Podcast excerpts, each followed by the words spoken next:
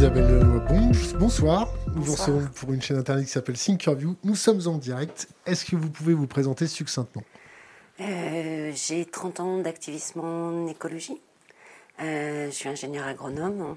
Activiste, ça veut dire que j'ai jamais milité dans une association ou un parti politique, donc j'ai toujours mis euh, ce que je faisais professionnellement au service de mes convictions. Et ces dix dernières années, je me suis consacrée à la à savoir si on pouvait s'en sortir euh, par rapport euh, au dérèglement climatique et à l'extinction de la biodiversité. Et, euh, et ça m'a amené à, à finalement sortir une théorie économique, ce qui, qui a été une découverte, ce n'était pas voulu au départ, qui s'appelle l'économie symbiotique. Vous avez participé à la réalisation d'un documentaire, un film qui s'appelle Home, d'Yann Arthus Bertrand, oui. Pourquoi avoir fait ça? Mais je, en fait, je travaillais avec Yann. Euh, je suis rentrée chez Yann en 2002. J'avais adoré ces, ces expos euh, dans, sur le jardin du Luxembourg. Et à ce moment-là, je travaillais pour les syndicats des agriculteurs biologiques. Et on avait, c'était en 2000 à peu près. Et alors que c'était quand même déjà pionnier, on avait du mal hein, à, euh, à faire à faire comprendre aux consommateurs biologiques que consommer biologique était un acte politique en fait. Et euh, quand je suis arrivée dans ces photos, j'ai été euh, euh, mais, stupéfaite, vraiment, parce que je me suis dit, il a compris, il a compris comment passer un message, fêler en fait le cerveau, et par la beauté de ces images, la perte des échelles, puis on se dit qu'est-ce que c'est? On, on lit le texte, on s'aperçoit que c'est une pollution, on s'aperçoit que c'est un désastre sanitaire et tout à coup on relève la tête et on, voit la photo autrement. Et euh, j'ai eu l'occasion, j'ai su qu'il cherchait une rédactrice scientifique en 2002. Et donc je suis allée, postuler. Puis après, moi je suis partie. En fait, il m'a rappelé pour, euh, euh, faire ses émissions de Vue du ciel. Et puis ensuite, j'ai écrit Home, qui a été, qui qui a été diffusé dans 53 pays. Et on l'avait conçu vraiment comme un film outil, un film de débat. Et c'est pour ça qu'il était disponible gratuitement. Et euh, il a été vu par 800 millions de personnes aujourd'hui. Quel est votre constat euh, pour notre avenir proche et notre avenir à moyen terme? Quelles sont les menaces que vous avez identifiées? Alors, on va partir du constat déjà, ensuite on, partira on parlera des menaces. Le constat, c'est qu'il y a une dynamique aujourd'hui qui est incroyable par rapport à moi il y a 30 ans quand j'ai commencé. C'est euh, juste euh, entre euh, être l'agriculture biologique et, Yann Arthus Bertrand, j'ai été prof, prof en, de SVT, en sciences de la vie et de la terre, en lycée. Et c'était en 2000 et on j'avais des premières S et je leur ai parlé du changement climatique et du protocole de Kyoto sur une classe de 30 il y avait trois personnes qui en avaient entendu parler. D'accord? 20 ans après, même, même 10 ans après, toute la classe en aurait entendu parler. Et là, aujourd'hui, on a une dynamique qui s'est propagée dans tous les milieux. Les milieux banquiers, les milieux, euh, les milieux industriels, les milieux populaires. Déjà depuis 2002-2005, enfin, sur certains trucs, non, plutôt 2005-2007, on voit vraiment une tendance de fond arriver sur euh, consommer local, sur la prise de conscience du changement climatique et maintenant de l'extinction de la biodiversité, de la pollution, euh, qui n'existait pas du tout, mais pas du tout, ou très peu, en tout cas dans l'inconscient dans collectif, dans les années 2000. Moi, quand j'ai décidé de, de, de, faire mes études en environnement, agriculture et environnement, j'avais fait, c'était en 92 et je ne connaissais même pas Rio, l'événement de Rio. C'est-à-dire que ça ne diffusait pas ou peu. Et euh, pourtant, j'étais concernée. Aujourd'hui, c'est plus du tout le cas. Même dans les milieux très, très, euh, euh, très partout, en fait, c'est devenu un, les milieux les moins, les moins politisés, etc. L'environnement est quelque chose qui, qui est une vraie conscience. Les gens trient leurs déchets, par exemple. Alors qu'on sait que ça sert, enfin pour l'instant ça sert toujours pas à grand chose. Pas grand chose. Et pourquoi ça Parce que les filières, les filières sont très très mal les filières sont très très mal. Euh, on arrive très peu à recycler en réalité. 7% seulement du plastique est recyclé. Euh, et, et, les gens pourtant ont bien leurs deux, trois poubelles. Et ils se prennent la tête pour, euh, pour trier et, c'est profondément ancré en fait. Donc euh, je trouve que ça, ça cette dynamique-là, elle est assez incroyable. Maintenant, dans la dynamique des changements, des, des, de l'état équilibre écologique global de la Terre, on n'en sait rien. On sait que on a peut-être dépassé les seuils qui nous emmènent vraiment dans un autre état euh, d'équilibre global de la Terre. Donc ça veut dire qu'on ne peut pas savoir vers quelle terre on va. Hein, ça veut dire qu'elle va se comporter différemment. C'est plus le même état d'équilibre écologique global.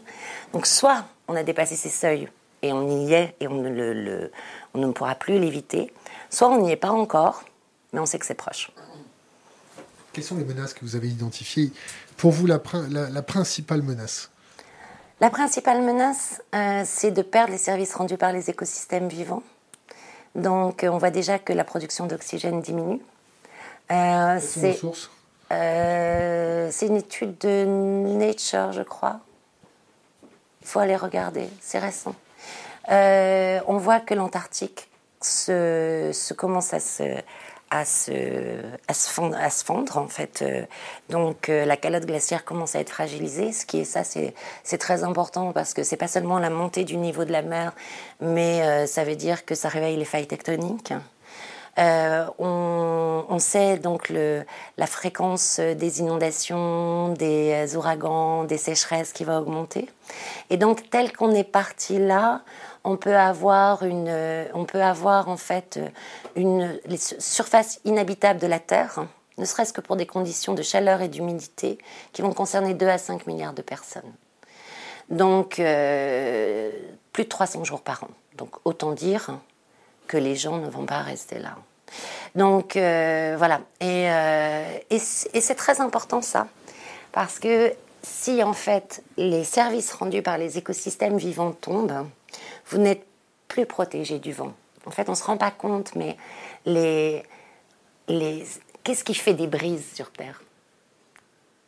Ben, C'est le fait qu'il y ait des arbres, c'est le fait qu'il y ait du vivant. Au début de la Terre, il n'y avait que des tempêtes, il n'y avait que, les, les, cycles atmosphériques qu'on a sur n'importe quelle planète. Qui a une oui, parce qu'il aussi il y a des écarts de température, parce qu'il y a jour-nuit, parce que ça. Oui. Parce que sur, Jupiter, sur Jupiter, il y a des brises à 1500 km/h. Hein. Et c'est ça, donc c'est des tempêtes et des ouragans. Vous voyez?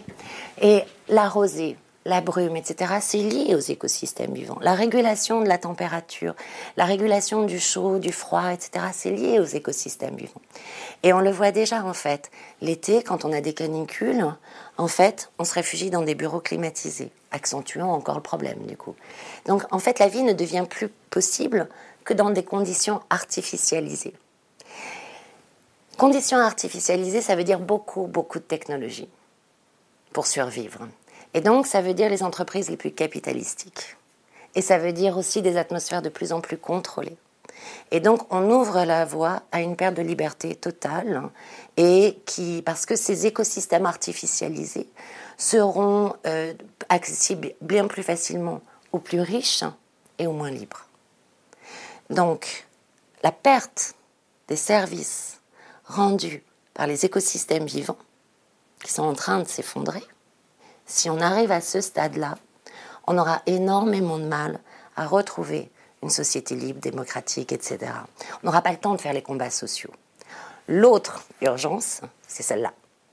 C'est d'avoir de, continuer à se battre sur la liberté, sur la non-surveillance, notamment sur Internet, notamment sur le, fait de pouvoir, euh, de, de, pouvoir s'exprimer librement, etc., des manifestations, etc.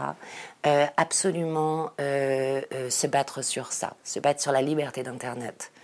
Parce que pour moi, c'est en tout cas l'enjeu l'enjeu démocratique le plus grave aujourd'hui. On a besoin des deux. Mais vous voyez, les deux sont liés. On n'aura pas une sauvegarde et un réveil de la planète et des, actions, etc., de, de, de l'ensemble de la population qui veut y passer pour pouvoir faire un miroir social, pour pouvoir faire un mouvement de masse, si on n'a pas cette liberté d'expression et de débat, parce qu'elle vient de la base, le débat, et on ne pourra plus le faire si ces écosystèmes vivants seront perdus. Est-ce que vous connaissez la, fonction exponentielle? Oui. Est-ce que vous pouvez me parler de la fonction exponentielle? Ben, Vous voulez dire une la courbe, ce qu'on appelle la courbe en crosse de hockey, par exemple. Ben, la fonction exponentielle, c'est simple, c'est quand je vais vous, on va prendre sur l'exemple des réseaux, par exemple. On peut le prendre sur la démographie. On peut le prendre sur la, oui, mais en fait, ah oui, alors je vois où vous voulez en venir. En ce moment, on est à toutes les exponentielles. La démographie est exponentielle, l'augmentation des températures est, exponentielle, la, concentration de la richesse est exponentielle, la, la, à peu près tout est exponentiel. Les, euh, la connerie? à peu près tout. La connerie? Non, je crois pas. La connerie n'est pas exponentielle? Ça dépend où. Chez les dirigeants ou en bas? Est-ce que vous pensez que la démographie est un problème dans ce monde d'après? Alors, si on prend la question de la démographie, si on regarde les populations qui font le moins d'enfants, lesquelles consomment le plus de ressources entre celles qui font le moins d'enfants et le plus d'enfants dans le monde? Je vous pose la question. J'ai la réponse. La réponse c'est les pays occidentaux, les enfants de pays occidentaux consomment 10 ou 100 fois plus 80, un peu plus de 80 de calories fossiles des, ressources, des ressources consommées sont par les pays riches qui font le moins d'enfants entre les jeunes et les vieux, qui consomment le plus, qui a la plus grande empreinte Entre plus de 60 ans à peu près et avant 60 ans. Les vieux Oui, les plus âgés. Ensuite, je vais vous poser euh, la. Est-ce qu'on peut, est qu'on peut nourrir tout le monde? Euh, Quel est le problème de la démographie? Le problème de la démographie, il est surtout dans, par exemple, des villes comme Lagos, qui, donc au Nigeria, qui vont augmenter brutalement de population et vont avoir aucun urbanisme. Violence augmentée, plus de, euh, pas de euh, à l'eau difficile, pas de conditions sanitaires, prostitution, violence, marché noir, etc. Pourquoi la, la population vient se concentrer à Lagos Parce que les terres agricoles sont prises, sont accaparées par des grands fonds d'investissement, par d'autres pays, etc. Et ça produit une migration rurale. Et après, on va vous dire qu'on ne peut pas nourrir toute la planète. Vous voyez? C'est autre chose ensuite. Ensuite, moi, franchement, l'espoir que j'ai le plus là, c'est la jeune génération qui me la donne. Parce que là, un pays jeune, il sait s'adapter. Un pays vieux ne sait pas s'adapter. Et je suis vraiment très contente que les gens aient fait des enfants il y a 15 à 20 ans, alors qu'on parlait déjà de, pour l'écologie de diminuer la population. Le problème de, parler de la démographie, c'est qu'on a encore une vision quantitative. Alors que, donc c'est toujours plus ou moins de la même chose. Alors qu'on voit bien que, en fait, la réponse à nos problèmes, c'est plus d'autres choses. Et donc, ce n'est pas une vision quantitative. La jeunesse, là, elle va nous permettre de nous adapter, elle va peut-être nous permettre de passer le cap, hein, parce qu'elle pense autrement. Parce qu'elle pense autrement. Et heureusement qu'on les a fait, ces enfants-là. Donc voilà, c'est toujours cette façon de penser la quantité, déjà quand on parle de la démographie, au lieu de, de penser comment on fait autrement. J'ai écouté, euh, avant que vous arriviez, euh, euh, une de vos interviews où vous parliez de la la pollution de l'eau et comment traiter la pollution de l'eau avec la terre, euh, avec les jardins. Est-ce que vous pouvez en parler un petit peu? Alors, en fait, aujourd'hui, on traite les eaux usées euh, par des grosses centrales d'épuration, donc qui sont du béton avec des, des, bassins de décantation qui, euh, vous voyez, enfin tout le monde connaît les centrales d'épuration qu'on doit contourner, etc. Elles sont intraversables. Et en plus, elles, euh, donc du béton, des armures métalliques, de l'énergie, etc. Et elles dépolluent à peu près 50% hein, de la pollution. Ensuite, euh, on, on, met dans le milieu naturel pour, pour, pour, pour terminer la dépollution. Et en fait, il se trouve que l'eau, l'eau existe dans la même quantité depuis toujours sur la Terre elle est constamment réutilisée et recyclée et réépurée pour avoir une eau propre et potable pour tous les êtres vivants. Les êtres vivants savent très bien dépolluer l'eau. Et euh, ça, c'est le lagunage aussi classique qu'on connaissait euh, au, au, 19e, début du 20e siècle, hein, et qui demandait 12 mètres carrés par équivalent habitant. Aujourd'hui, en fait, en architecturant ces jardins, sans du tout modifier les plantes, hein, en mettant des joncs des bambous, des roseaux, puis des iris, des menthes aquatiques, des sagittaires, Puis la dernière étape des nénuphars, qui en fait ont besoin d'une qualité d'eau assez pure pour pouvoir se développer, une qualité proche de l'eau de baignade, et c'est pas encore l'eau potable, hein, c'est de l'eau de baignade, eh bien, vous allez avoir sur l'équivalent d'1,5, de 0,5 à 3 mètres carrés euh, pour les eaux usées d'un équivalent habitant, la possibilité, au lieu de 12 avant, la possibilité d'épurer toutes les eaux usées, y compris les eaux noires. Et ça, c'est énorme parce que. Les, eaux, noires, c'est les eaux des toilettes, pardon. Et, euh, et ça, c'est énorme parce que ça veut dire qu'un immeuble de 30 habitants ou de 100 habitants, vous avez besoin de 50 à 300 mètres carrés de jardin.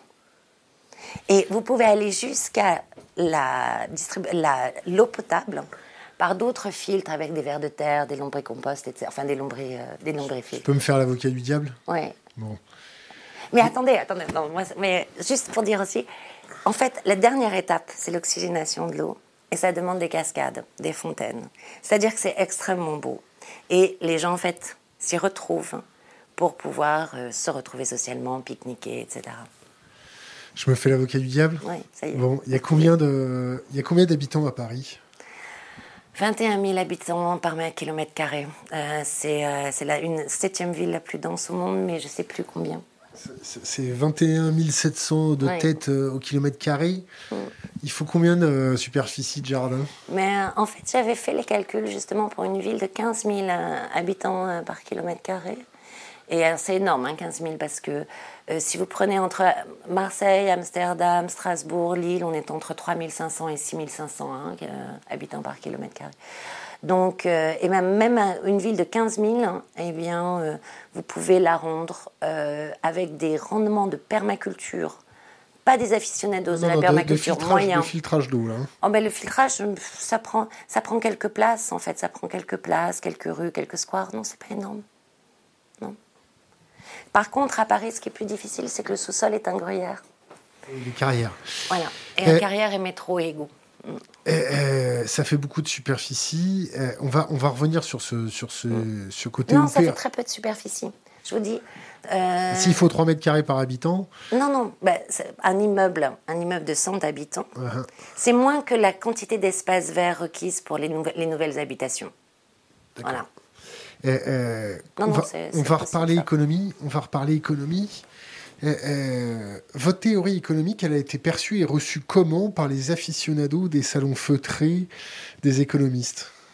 Alors très différemment. Euh, certains économistes ont dit c'est une rupture. Ça n'a pas été publié, ça par contre c'est des échos que j'ai. Euh, j'aimerais bien qu'on fasse des articles dessus d'ailleurs. donc qui disent c'est une vraie rupture et et d'ailleurs, là, en ce moment, je suis en train de, de monter une, une chaire avec, euh, avec une grande université française, avec le CNAM, et par un, euh, qui sera dirigée par un économiste. Euh, et, économiste de quelle école? Il s'appelle Philippe Durance. Et il est spécialiste de l'innovation sociale, mais moi, je ne suis pas économiste, en fait. Donc, je ne peux pas vous donner les... Les plus belles découvertes sont souvent faites par les néophytes. Et, euh, et donc, euh, donc voilà, non, euh, en fait, non. J'ai plutôt eu des bons retours, en fait, même des économistes. Gaël Jérôme a fait un bon, très bon retour de, de l'économie symbiotique, par exemple. Et, Goldman Sachs vous a contacté? Non. Qu'est-ce que vous pensez Des banques, oui, on contacte, m'ont contacté. Quelle banque? Je ne peux pas vous le dire parce que quand on, on, pourra faire des choses ensemble, je pourrais le dire, mais pas pour l'instant. mais des individus dans des banques.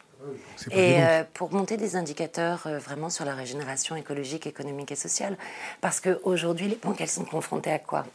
Elles peuvent plus sécuriser leurs actifs.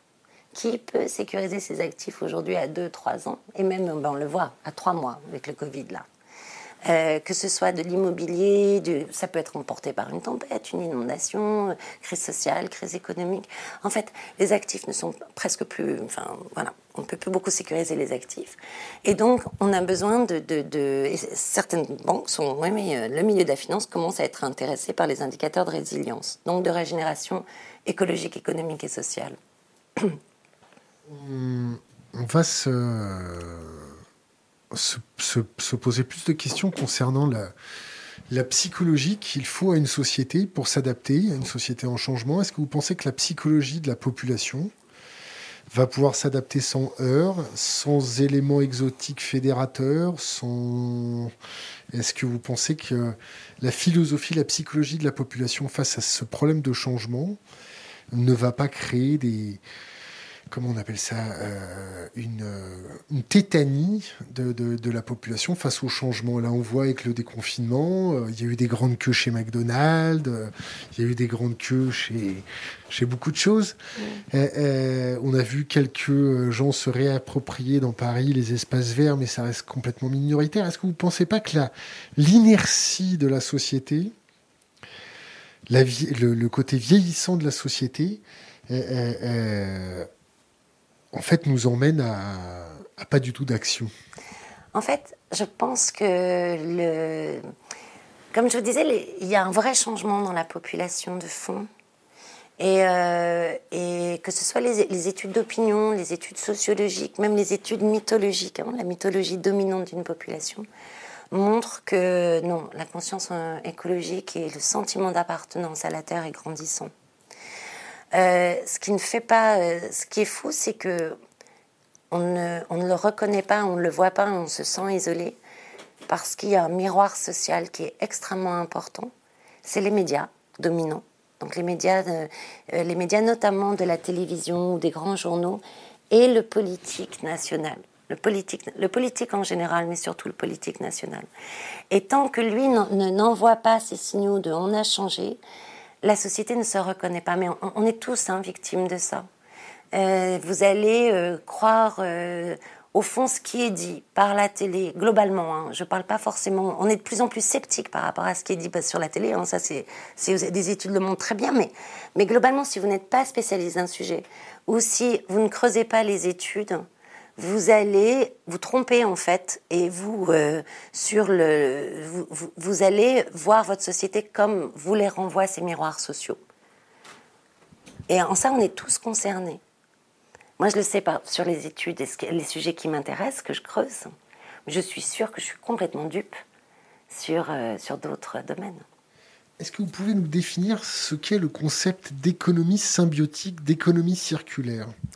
Alors, l'économie symbiotique, c'est euh, ce que j'ai sorti en livre il y a deux ans, deux ans et demi à peu près, en 2017, fin 2017, qui est euh, l'observation qui, est issue de, l'observation euh, des, des logiques économiques et productives qui devaient répondre à deux choses au départ. Un, diminuer structurellement les impacts écologiques sur les écosystèmes planétaires et de les restaurer et en produisant et en trouvant leur marché. Et, euh, et ça m'a amené à, en découvrir plein dans absolument tous les pays, dans les milieux pauvres comme riches, euh, chauds comme froids, euh, urbains comme ruraux. Et puis à se rendre, me rendre compte qu'en fait, non seulement ils étaient, en fait ils, ils étaient, quand ils avaient ces effets-là, on pouvait les décrire par les mêmes principes de fonctionnement. On voyait vraiment une architecture se dégager de, ces principes. Ils fonctionnent en écosystème, en fait.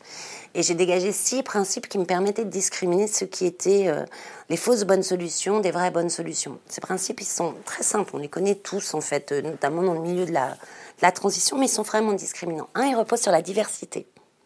Il faut une diversité, comme dans un écosystème vivant, euh, qui, euh, qui va permettre en fait une résilience, une autonomie, etc. Et il faut que cette, diversité des, des, éléments, des acteurs, elle puisse euh, partager en fait ses ressources sur un flux commun et sans centralisation, une territorialisation des flux, mais qui repose aussi parce qu'on est quand même des êtres humains sur des valeurs communes, un territoire de valeurs communs et aussi un territoire d'intérêts et de besoins communs ou convergents.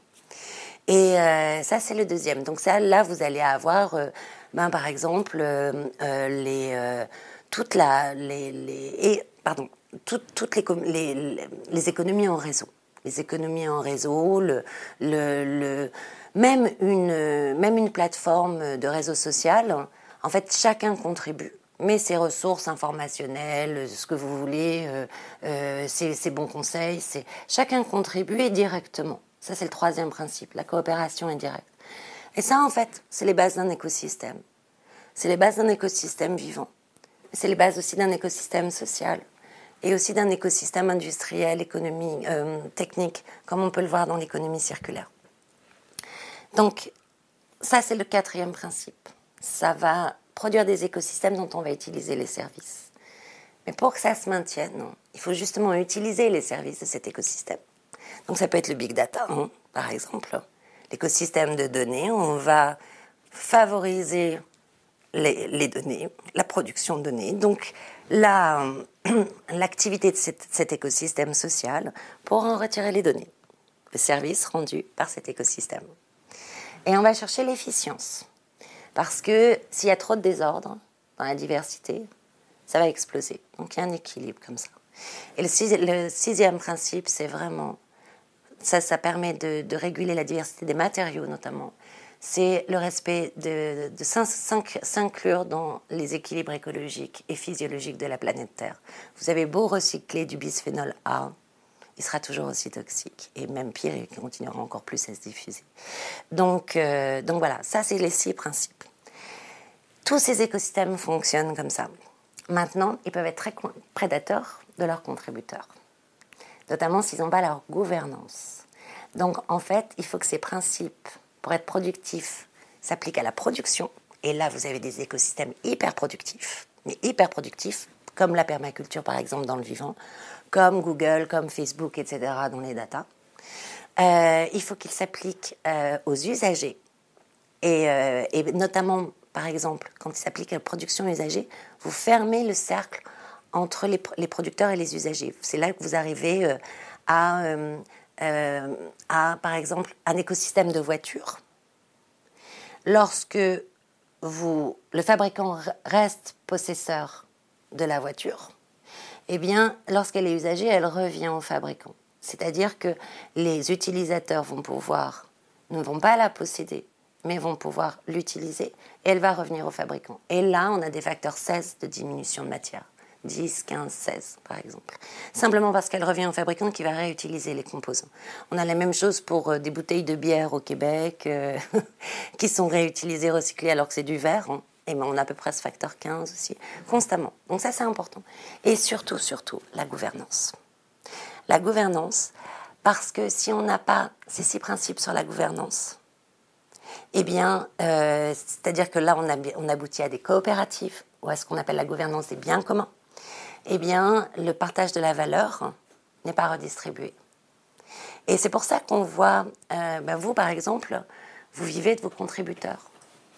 Vous vivez de ceux qui consomment votre émission, consomment les services que vous produisez. C'est pour ça que vous permettez, vous, vous subsistez en fait.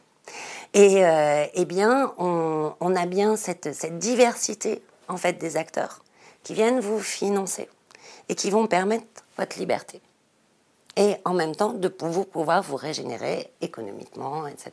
etc. Voilà. Donc il y a ça, ces six principes, il faut absolument euh, qu'ils soient... S'il n'y a pas la, la gouvernance et la redistribution de la valeur, eh bien, on n'a pas de régénération sociale, tout simplement. Une question euh, de GG.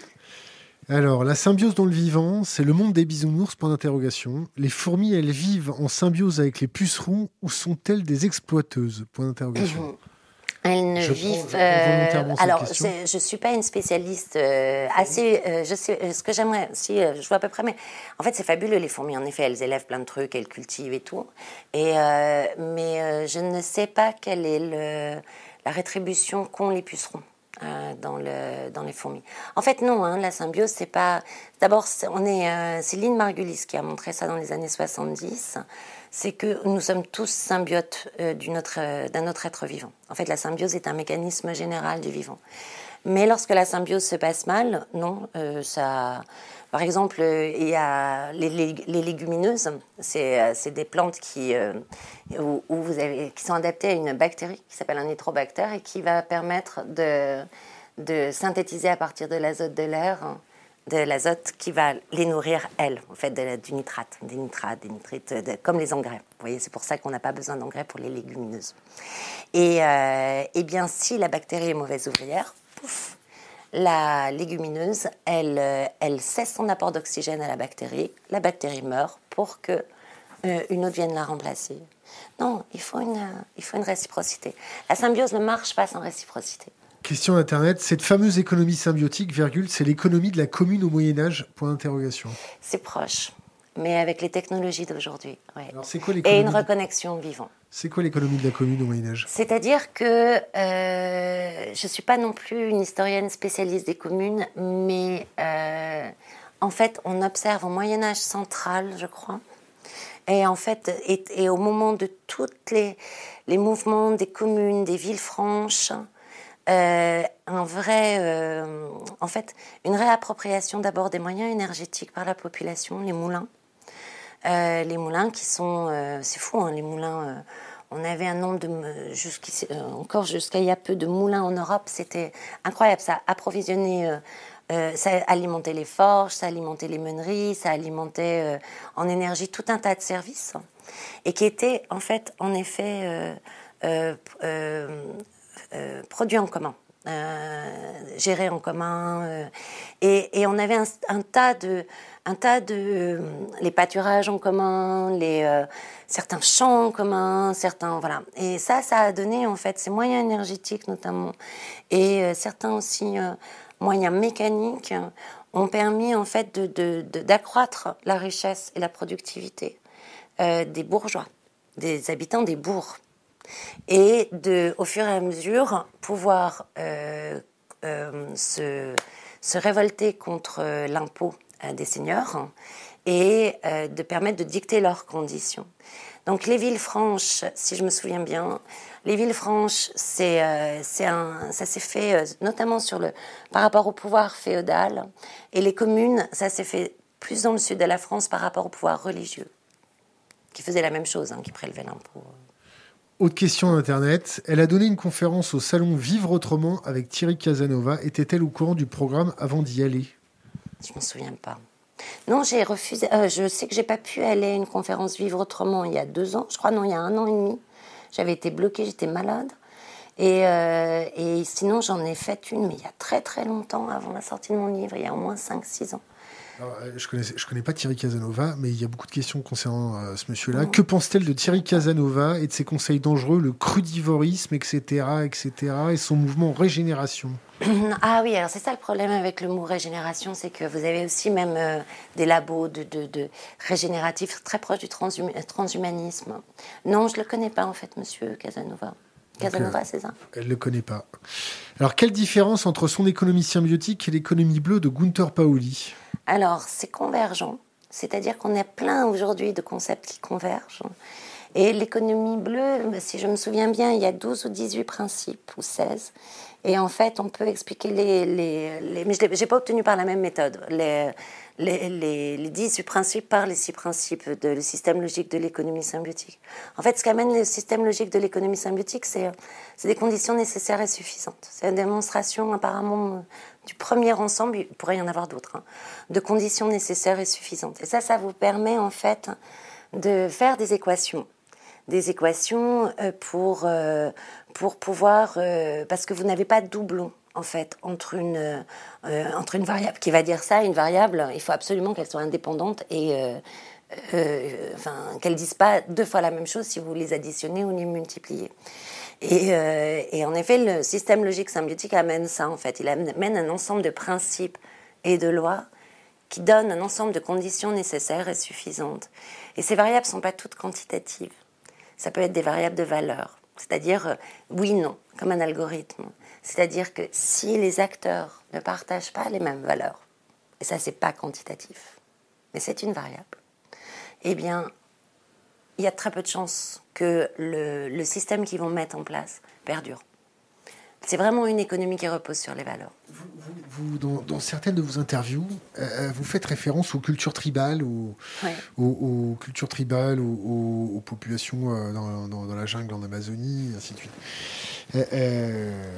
Qu'est-ce Qu'est-ce qui vous inspire chez eux? Et je vais venir à ma deuxième question qui est là pour faire un peu l'avocat du diable. Qu'est-ce que vous pensez de, de, de, ces cultures qui, par exemple, euh, quand un vieux arrive plus à marcher en forêt, bah, il le laisse avec trois jours de, nourriture et puis euh, advienne que pourra Euh, est-ce que c'est à pousser jusque, là Est-ce que quel est votre idéal de société? Comment si, si, demain je vous donne une baguette magique, je, je, vous mets, je vous mets euh, plein pouvoir. Vous décrétez quoi? Une théocratie, une dictature, une démocratie? Vous décrétez quoi? Une société basée sur les fondements purs d'une vraie, d'un vrai anarchisme? Dans le, le mot, le mot. Pas une anomie, un anarchisme, c'est ça que vous dites. C'est? Pas l'anomie, l'anarchisme. Eh, eh, eh, on, on, se, c'est quoi? Vous, vous, faites quoi et vous agissez comment? Alors, on va peut-être répondre sur les tribus indigènes d'abord. Pourquoi Parce que quand j'entends euh, tous ces nouveaux courants, ça ressemble un peu à de la gourouisation. Ça ressemble un peu à bou, les petits bisounours, on va faire des petits nénuphars. Moi, je, vais, je me pose, je me fais l'avocat du diable en tant qu'un, je suis un grand industriel. Mais je vous entends. D'accord. Ce système peut soutenir combien de personnes euh, Il peut donner à manger à combien de personnes Est-ce qu'il est résilient Est-ce qu'il Mais là, ça fait beaucoup de questions à la fois parce que vous abordez vraiment beaucoup de choses différentes. Je, je, vais essayer de partir déjà du point commun. Hein. je pense que le point commun, c'est euh, quand vous parlez bisounours, euh, en effet, petites fleurs, petits oiseaux, des nénuphars pour, pour épurer l'eau. C'est c'est c'est la, la, la, séparation avec le vivant. On est une société qui s'est, une civilisation qui s'est profondément séparée du vivant.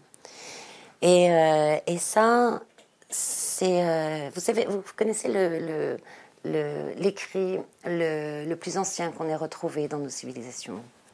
Alors c'est un écrit, vous parlez sur papier, sur pierre ou sur euh, bois? L'écrit, le récit en tout cas. C'est l'épopée de Gilgamesh à peu près l'épopée de Gilgamesh, à peu près 3000 ans avant Jésus-Christ.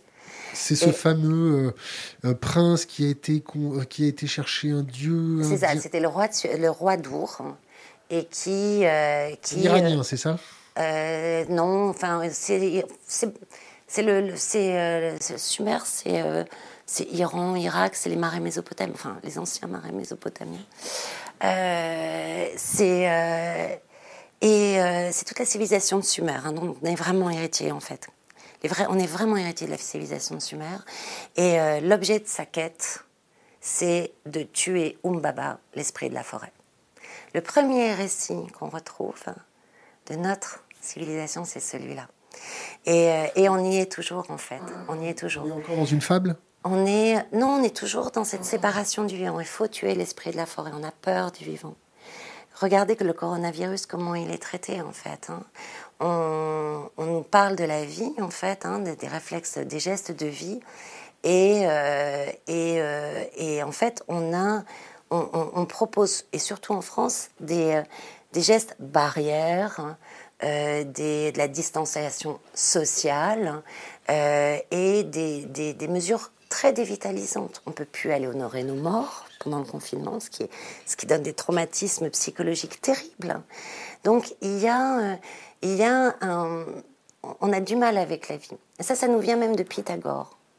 Pythagore, en fait, c'est ça qui est fabuleux, c'est que il, euh, c'est pour ça qu'il tient les mathématiques d'ailleurs comme, comme les, euh, comme les, l'esprit par excellence, en fait, comme la, la, science, enfin, comme la discipline par excellence, parce que les mathématiques ne sont pas une science, hein, c'est un, c'est une construction logique, eh bien, euh, parce que parce que on, va dans euh, plus la vie organique est mauvaise. Anna Arendt l'explique très très bien dans la condition euh, humaine au tout début. Elle explique combien, fait pour les Grecs, la vie bonne est une vie non organique, qui est très coupée de l'organique. On a un vrai problème avec le vivant. Et alors moi, ce qui me fascine aussi depuis quelque temps, c'est un jour, quelqu'un me dit en fait l'éthique du moine soldat. Et quelle est en fait la, la qui est très valorisée l'éthique du moine soldat, et notamment dans notre milieu, le sacrifice, etc. Or, quel est le point commun entre le moine et le soldat? C'est le sacrifice de la vie. Et vous regardez toutes nos grandes religions qui ont fondé en fait notre, nos sociétés occidentales. Pourquoi Abraham devient le père des croyants? Je ne vous parle pas des textes précis, hein. je vous parle dans, dans, dans notre imaginaire, ce qui a fait notre collectif. C'est en acceptant de sacrifier son fils que finalement il ne sacrifie pas. Jésus, le Christ, pareil, il a donné sa vie pour nous et c'est pour ça c'est pour ça qu'on a la preuve de son amour. Vous vous rendez compte? Si je devais sacrifier ma vie pour prouver à mes enfants que je les aime, on a une conception en fait de, de, de, la, de, la vie et, une idée, du, une glorification du sacrifice de la vie qui est terrible dans notre société et qui nous fonde en fait. Ça fait 30 ans que je suis là-dedans.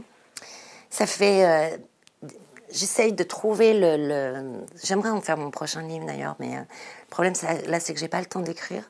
Mais plus on tire la ficelle, plus on voit que vraiment, ce qui est euh, un des, des points, il n'y en a pas qu'un, jamais, mais un des points fondamentaux de ce qui nous arrive, une crise écologique incroyable, c'est qu'on s'est complètement trompé là-dessus. On sacrifie la vie. C'est glorifiant chez nous de sacrifier la vie. Donc forcément, comment voulez-vous qu'on n'arrive pas là? Voilà, Ça, je pense ça aujourd'hui. Et pour les tribus indigènes, en fait, j'ai eu l'occasion de rencontrer des tribus indigènes, des chefs et des chamans. et, euh, alors, en Europe, où il y avait un rassemblement de, de chefs et chamans de, des cinq continents. C'était dans le 16e, non? Non, c'était en Suisse, euh, mais euh, oui, c'était pas. Je, ne suis jamais allée là-bas, moi. Mais et donc avec beaucoup de discussions, beaucoup de débats, etc. sur finalement ce qu'on peut s'amener chacun pour sortir de la crise. Rencontrer des activistes européens, en fait. Vous avez déjà pris de l'ayahuasca? Non, jamais. Vous savez ce que c'est? Oui, oui. Ben, en fait, les Achaninka, euh, qui, sont, qui faisaient d'ailleurs partie de ce rassemblement, euh, sont un peuple gardien de l'ayahuasca. Mm. Mais non, enfin oui, je sais ce que c'est, mais j'en ai jamais pris. Euh, et, si vous voulez, ces dialogues, leur, leur conception du monde, leur vision du monde, c'est très intéressant. C'est des homo sapiens comme nous. C'est-à-dire qu'ils se posent des questions, ils ont une façon de faire une science ils ont envie de, ils sont, enfin, je veux dire, c'est des Homo sapiens. Si, on était né là-bas, on aurait cette culture-là. Et, ces visions du monde, on a vraiment besoin de les connecter aujourd'hui et de dialoguer pour pouvoir savoir ce que c'est qu'un Homo sapiens. On a et, challenger la, la, vision occidentale de ce que nous sommes. Parce que franchement, euh, aujourd'hui, on n'a pas compris. Il me semble qu'on a des preuves claires de notre place dans le monde. On n'a pas compris. On a une vision fausse de ce qu'est la, la, la, vision de l'Homo sapiens dans le monde, quoi, et sa place. C'est quoi la vraie vision pour vous? Je n'en sais rien. À nous de la construire, mais on doit s'interroger. Comment vous pouvez dire qu'on s'est trompé? Bah, On a commencé par euh, dire les menaces qui pesaient sur l'humanité, avec 300 jours létaux par an avant la fin du siècle, qui vont concerner 2 à 5 milliards de personnes. L'Antarctique qui, se, qui, qui, est en train de péter comme bulle de champagne. Euh, je cite un, le scientifique qui, qui, qui, qui, euh, qui a sorti l'étude montrant ça. Euh, le, le permafrost qui est en train de fondre, sortant les germes de l'anthrax, de la grippe espagnole. Donc, comme on disait au départ, nous sommes dans un état écologique très grave. Il faut réagir et euh, on ne sait pas si on n'a pas dépassé les effets de seuil.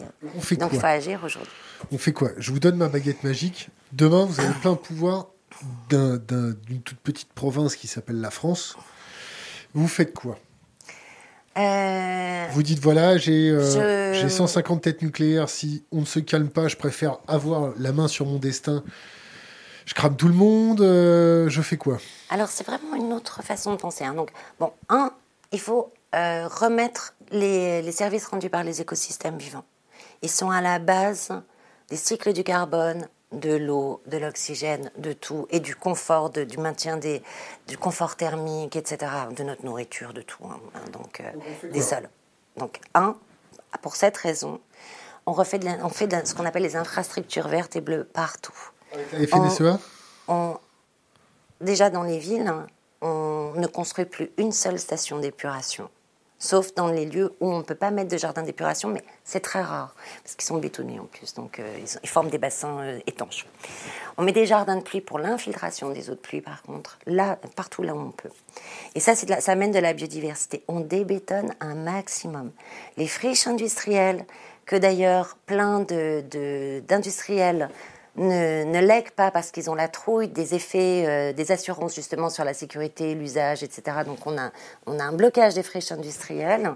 On les met en dépollution directe par les végétaux et on exploite d'ailleurs, ça fait, ça fait plein de filières biochimiques euh, parce que les, plantes qui peuvent dépolluer ces sols, elles, ont, elles, elles développent des, des, particularités très particulières, très fortes, qui leur permettent d'être...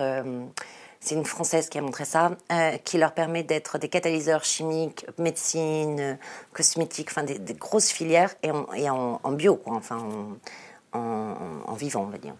Euh, et donc voilà. Donc ville, urbanisme écologique partout. Et pourquoi? Parce que ça fait du lien social. Et on a besoin de sens dans nos sociétés. On a besoin de nouveau se rencontrer, sinon on ne passera pas les crises. Euh, et puis ça évite de mettre les climatiseurs, etc. Euh, agriculture, passage massif à l'agroécologie et financement de la transition qui dure à peu près 2 à 3 ans chez les agriculteurs. Et euh, avec et agroécologie et agroforesterie, c'est-à-dire que on remet des haies, on remet des plantations d'arbres pour le bois aussi d'ailleurs, pour stabiliser les sols pour un tas de, je ne vais pas rentrer dans le technique on, applique en fait la philosophie permaculturelle, notamment à l'agriculture maraîchère et aux villes, parce qu'en fait c'est une philosophie, hein, la permaculture. Au niveau des équipements industriels, on facilite les, les, programmes juridiques, les structures juridiques, pour permettre aux habitants de devenir coopérateurs de leurs infrastructures, de biens d'équipement comme l'Allemagne l'a fait par exemple pour les infrastructures énergétiques, ce qui fait qu'elle a été pionnière des énergies renouvelables dans les années 2000, pas des grands majors, mais des citoyens et des villes. Elle a créé 750 coopératives municipales en 10 ans, en moins de 10 ans. C'est comme ça qu'elle a été pionnière dans les énergies renouvelables. Plus de la moitié de cette électricité a été produite par les habitants en réalité et redistribuée la valeur. Mais on fait la même chose pour la voiture où on a des systèmes qui aujourd'hui permettent non seulement de, enfin la voiture, les, les biens d'équipement électroménagers, etc., où les fabricants investissent avec les usagers sur des, des, systèmes, en fait, un peu comme le Fairphone, mais modulaires, interopérables, où, en fait, on, on permet de réutiliser mais là, je, pardon, je vais perdre vos téléspectateurs, donc je vais arrêter peut-être. Non, non, non, non, si je ne pas, c'est que ça va on permet de réutiliser les composants en cycle fermé. Voyez par exemple les ordinateurs. Tant que c'était les constructeurs, les ordinateurs coûtaient très cher. À partir du moment où on a fait les composants interopérables, en fait les assembleurs ont pris le marché et l'ordinateur est devenu très peu cher. Par contre, donc massification, consommation de masse des ordinateurs. Le problème c'est que les, assembleurs, les Dell et compagnie ne récupèrent jamais leurs ordinateurs. Pourquoi? Parce qu'ils en transfèrent la propriété. On, serait usager de nos biens d'équipement, conçus comme ça de façon interopérable, modulaire. Les fabricants récupèrent les, biens d'équipement, mais ça marche pour tout. Hein. Et ils peuvent réutiliser les composants. Et, les remettre, et remettre les machines nouvelles en fait dans le circuit. Et ça, c'est ça, ça permet des économies de matière de folie. Même si vous avez votre objet personnel, c'est, je vous dis, c'était entre 15 et 16. Si en plus vous êtes sur des parcs mutualisés comme la voiture, parce que la voiture est immobile 93% de son temps de vie en fait, eh bien alors là, vous multipliez par un autre facteur, qui est celui de la mutualisation, euh, qui est de 3 à 15 selon les études. Donc, euh, donc vous faites, euh, voilà, facteur 16 multiplié par 3 à 15, vous voyez on est déjà des facteurs 60, 80. Euh, euh, et, quand vous utilisez en plus d'autres techniques comme le biomimétisme, vous diminuez les compositions, composants métalliques, donc on a encore d'autres facteurs. C'est une innovation vraiment de rupture. Mais le problème, c'est que ça, c'est un réseau et ça reforme des monopoles, ce dont on parlait tout à l'heure. Et c'est comme ça que Rank Xerox, par exemple, qui a fait ça il y a 4, dans les années 90, Aujourd'hui, plus personne ne veut, ne veut, signer un contrat avec parce que sont, les contrats sont devenus léonins. Donc, il faut au de la concurrence, au coposséder avec les fabricants et les usagers, ce qu'on disait tout à l'heure, ces usines d'assemblage au niveau local. Voilà. Donc, facilitation des structures juridiques coopératives, euh, une vraie euh, diffusion de la culture de l'usage, auprès des industriels, de, l'interopérabilité, etc. Et euh, une vraie possibilité pour les villes de proposer aux villes, enfin de proposer à leurs habitants de devenir à la fois les investisseurs de leur voiture, d'avoir leur voiture, leur électroménager, leur smartphone en, étant investisseurs, en leur en donnant les emplois, parce que c'est des emplois non délocalisables, c'est de l'assemblage, et en plus en, leur donnant en plus accès à l'innovation, parce que l'innovation vient majoritairement des usagers. Donc euh, ça ouvre, si vous voulez, le, les cas qu'on a, on voit bien que euh, l'innovation est incroyable, incroyable. Parce qu'elle n'est plus, euh, elle n'est plus faite en chambre fermée chez, des, chez les industriels qui ne savent pas innover par essence. Question d'Internet. Comment lutter, comment lutter contre le greenwashing si elle s'approprie le langage de l'écologie? Comment se démarquer pour être écouté C'est une vraie question. Cyprien. C'est-à-dire que, en effet, le mot transition est repris, développement durable, n'en parlons pas. Euh, voilà. Euh, en même temps, moi, j'ai envie de me réapproprier les mots. C'est pour ça que j'ai appelé ça économie, même si je ne suis pas économiste. Les mots de qu'on nous a piqués quand même. C'est-à-dire que franchement, économie, c'est un très beau mot. On ne les a pas piqués, on les a travestis. Mais on nous a piqués dans, dans le sens commun. C'est-à-dire, euh, on nous a piqué le on qui est. Hein. Je déteste en plus quand les gens font ça, là je le fais, je suis désolée. Mais euh, l'usage, enfin, comment? On appelle économie dans notre société, euh, enfin, économie, ça veut dire quoi? Gestion de la maison et de la maisonnée. Or, ce qu'on appelle économie aujourd'hui est un pillage, on s'en rend compte maintenant, c'est une destruction. Donc, on doit se réapproprier le mot économie pour dire non, non, non, non, vous n'êtes pas des économistes. Est-ce que vous gérez la maison et la maisonnée? Je ne crois pas. Vous voyez? Je pense ça. Je pense qu'on doit se réapproprier le mot et au contraire dire prouvez-moi que vous êtes un économiste, vu le sens du mot. Parce que c'est grave ce qui nous arrive. De la même façon, on parle de démocratie alors qu'on sait qu'on est en gouvernement représentatif. Et qu'en 1789, justement, on n'a pas voulu de la démocratie. Demos, donc on croit que c'est toujours le peuple qui gouverne. On est en gouvernement représentatif, c'est très intéressant. C'est une forme de gouvernance comme, comme d'autres, mais utilisons les bons mots. Et si on veut de la démocratie, alors réclamons qu'est-ce que c'est la démocratie? Qu'est-ce que c'est le gouvernement représentatif? Il faut remettre en fait les, les acteurs qui prennent des mots qui s'approprient les mots je suis économiste, je suis un démocrate, en disant prouvez-le-moi. Parce que c'est pas ça que veut dire ce mot. Le greenwashing, euh, euh, vous avez des exemples? Bah, du greenwashing, du greenwashing, oui, euh, il y a plein de fausses bonnes idées. Et puis parfois, ce greenwashing, il est, Parfois, ce greenwashing, il est inconscient. C'est-à-dire qu'il y a des gens qui croient vraiment, puis faire quelque chose de bien, puis en fait, non. ça, moi, ça a été l'origine de ma recherche. C'était pour discriminer justement ceux qui produisaient vraiment les, les plus-values qu'on recherchait et ceux qui ne les produisaient pas, en toute, en, toute sincérité. Après, il y a le greenwashing conscient, le socio-washing conscient, et oui, euh, là, euh, là c'est. c'est terrible. Enfin, des exemples, ça fait longtemps que je ne m'énerve plus avec ça. Mais euh, je sais pas. oui, bah oui, les, euh, les 4x4 écologiques, par exemple. C'est drôle. Ou, euh, ou même la, la voiture. Enfin, tout ce qui. La voiture électrique. La voiture électrique euh, qui serait écologique. Aujourd'hui, non. Aujourd'hui, non. Parce qu'on est sur des. Telle qu'elle est commercialisée, aujourd'hui, on ne se met pas en économie d'usage. La voiture ne peut pas être écologique. Euh, parce que, alors, elle va être plus écologique sur les pollutions atmosphériques. Oui, ça c'est vrai. Ça c'est vrai. c'est une pollution qui est transférée ailleurs. Ah non, non, non, non, non. Sur la pollution atmosphérique dans la rue, Ça, c'est vrai. Sur la pollution par le bruit, ça, c'est vrai. Là où elle est fabriquée, si on est dans les systèmes traditionnels, non seulement c'est une catastrophe sociale, euh, écologique, euh, économique, euh, enfin complète pour les pays qui, qui, qui sont dans, notamment les pays où on extrait les matières premières. Hein. Mais en plus, c'est pas du tout durable puisqu'on est sur des métaux qu'on appelle les terres rares, même si tous ne sont pas des terres rares, et que et que et que aujourd'hui, on est incapable dans le même modèle économique, donc de transfert de la propriété, de pouvoir euh, assurer la voiture demain et n'importe quoi, vos ordinateurs, Internet, etc. Je veux dire, très très vite, là, on va pouvoir l'assurer à, une, très, une grande minorité de la population. Donc, euh, enfin, une petite, pardon, une petite, petite minorité de la population.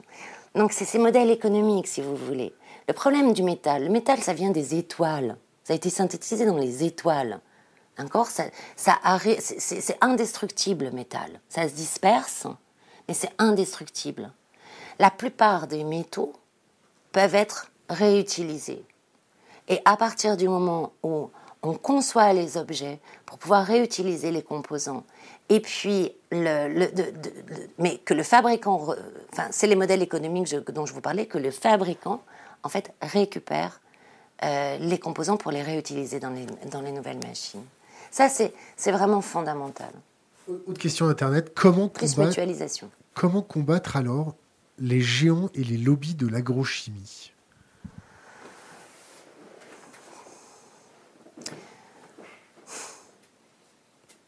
On n'y arrivera pas à les combattre.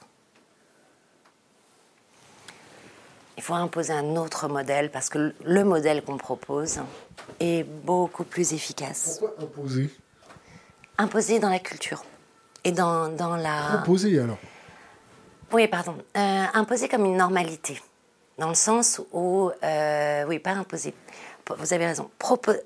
En fait, on a le problème, on, on doit disrupter les imaginaires aujourd'hui. C'est-à-dire quoi disrupter? C'est-à-dire, on doit provoquer une vraie rupture des imaginaires. Ou euh, ce que vous me disiez tout à l'heure, bisounours, euh, le vivant, ça peut pas être efficace. C'est tellement joli. J'ai pas dit que le vivant était pas efficace. Par contre, bisounours, gourou, on, on, entend beaucoup sur les. Ce sur les... C'est ce qu'on pense. Et c'est ce que notre culture pense. Et donc, on doit vraiment, à ce niveau-là, faire en sorte que dans notre culture, elle rompe avec ça et qu'on ait les indicateurs qui montrent cette efficience et qui font que les acteurs, non seulement voudront manger ça, verront qu'il est plus rentable d'investir là-dedans, en fait, et pas les, pas les acteurs liés aux gros extracteurs. On a un tas d'acteurs intermédiaires hein, qui peuvent euh, aider, vraiment, c'est eux qui vont aider à la transition. Question Internet, elle vit de quoi cette dame? Elle ne fait, elle n'a fait qu'un livre? Et un film. D'où vient son financement? C'est un vrai problème. Euh, euh, j'ai beaucoup vécu de mon écriture. Euh, quand pas pu, quand les universités au départ n'ont pas compris ma recherche, j'ai monté ma boîte. Donc je vis du conseil aux organisations, aux territoires. Et là, euh, je suis contente parce que on est en train de monter une chaire, je vous dis. Et j'espère enfin avoir le véhicule. C'est pour ça aussi que je réponds pas aux mails. Je réponds pas aux sollicitations parce que j'en ai trop en fait et que je dois vivre. Donc il y a... non non, j'ai aucun truc de rien. en ce moment c'est que dalle. Que, dalle plus proche du RSA ou que dalle comme. Je sais pas. Euh, c'est ben c'est oui c'est très peu. Euh, là par exemple je viens de faire une grosse étude pour euh, l'agence spatiale européenne. ça c'est ça fait ça fait du bien quoi. Donc payé ben, une étude comme ça pour c'est un marché public donc je peux le dire. Euh, c'était euh, c'est 80 000 euros à peu près pour, pour réussir à faire dans toute une de leurs structures un commun, justement. En fait, un commun d'innovation. Sur combien de temps? Sur. Euh, ça dure. Entre le premier rendez-vous et le moment où vous, vous, rendez l'étude. Là, ça a été assez rapide d'ailleurs. Bon, c'était 6-8 mois. Mais une étude comme ça, vous, enfin, vous en avez. Ouais, voilà. Et puis, il faut, en fait, c'est des acteurs qui ont lu l'économie symbiotique qui sont convaincus. Parce que sinon. Euh, mais 80 000 euros, mais on est à 3 dessus. Ouais, bah oui.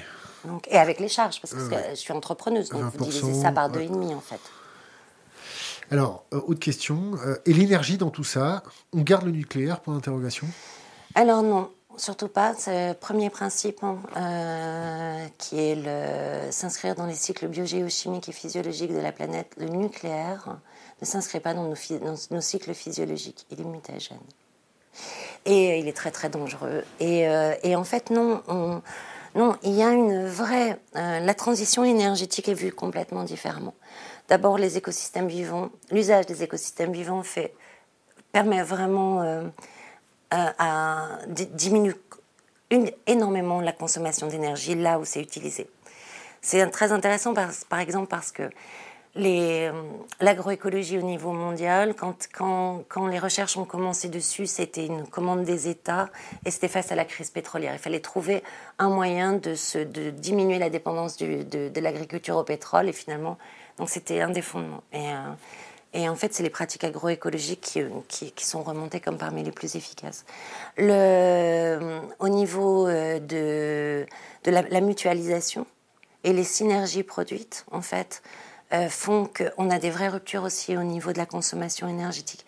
Ça, c'est des choses qui ne sont pas vues, vous voyez, par exemple, dans les, dans les programmes de bâtiments, etc. On pense tout de suite isolation. Mais en fait, la mutualisation d'un tas d'espaces est extrêmement efficace. Et, euh, et, en fait, la mutualisation vous augmente le nombre de services. C'est pas faux. Tant qu'elle est vécue comme une contrainte, ça marche pas. Tant qu'elle est vécue comme euh, bien avoir quelque chose que je ne pourrais pas m'offrir seule, mais mutualiser en fait. J'ai un confort et de vie supérieur et en fait une consommation énergétique inférieure parce que vous mutualisez avec, avec parfois 20, 30, 40 personnes. C'est dingue. Question d'Exocet. Euh, est-elle, est-elle une adepte de la pensée de Pierre Rabhi? Non. Pourquoi? Euh, J'aime beaucoup Pierre Rabhi parce que je trouve qu'il a vraiment aidé à la, à la conscientisation des choses. Euh, son mouvement Colibri est incroyable. C'est quand même le mouvement le plus distribué, le plus actif qu'on ait aujourd'hui.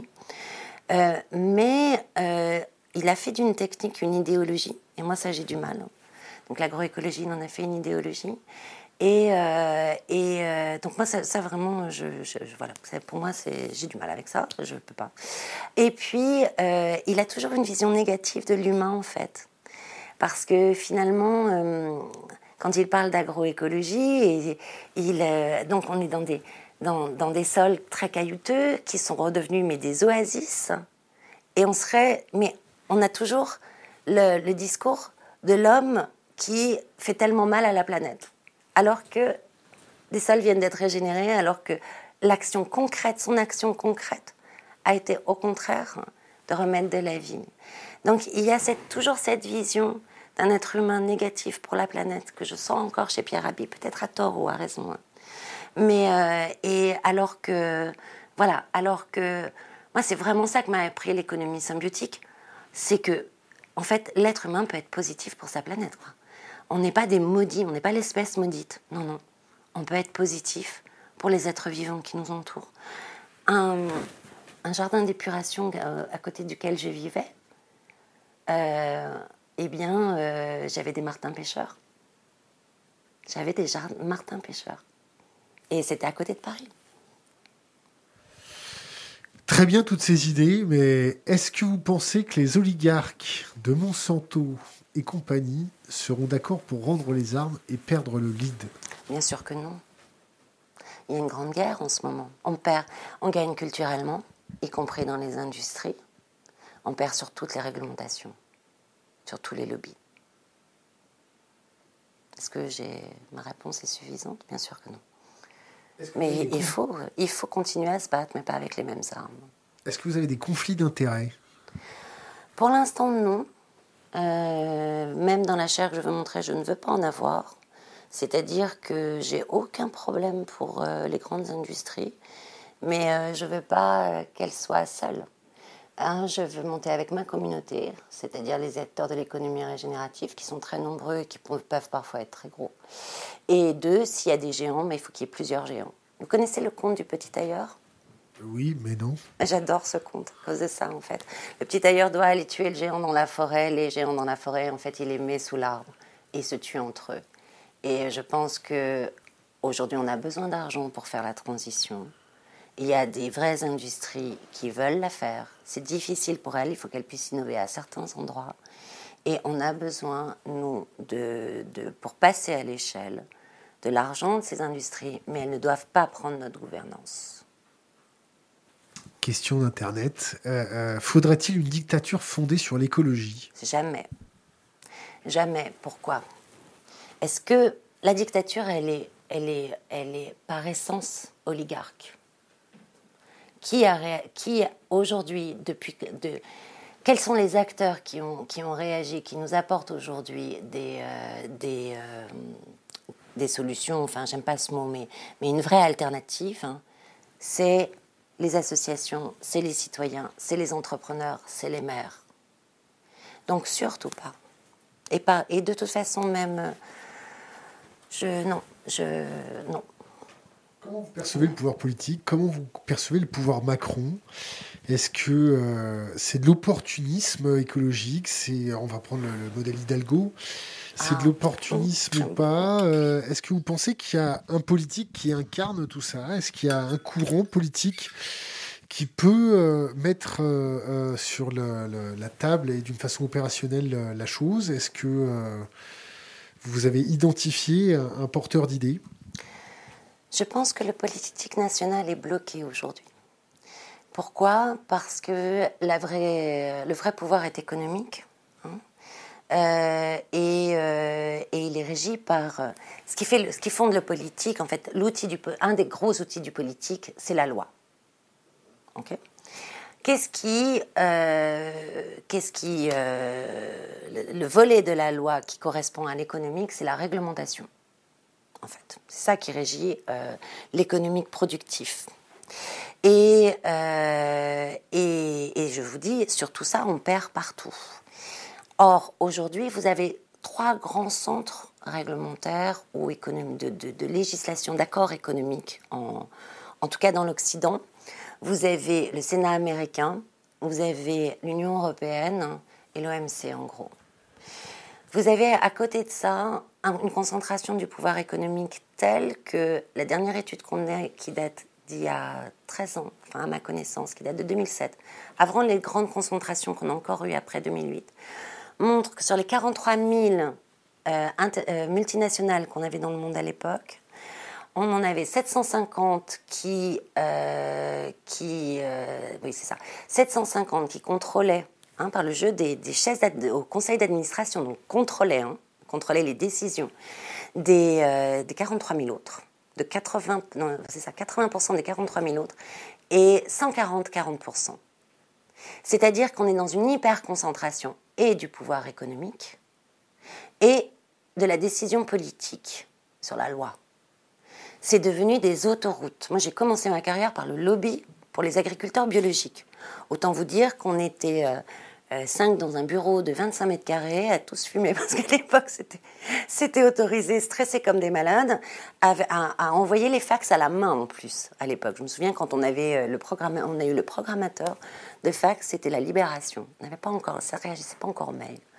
Donc c'est pour vous dire, vous voyez le, voilà nous ça s'est amélioré, mais en gros vous avez combien de lobbyistes de notre domaine à Bruxelles par rapport aux 2000, 3000 lobbyistes industriels.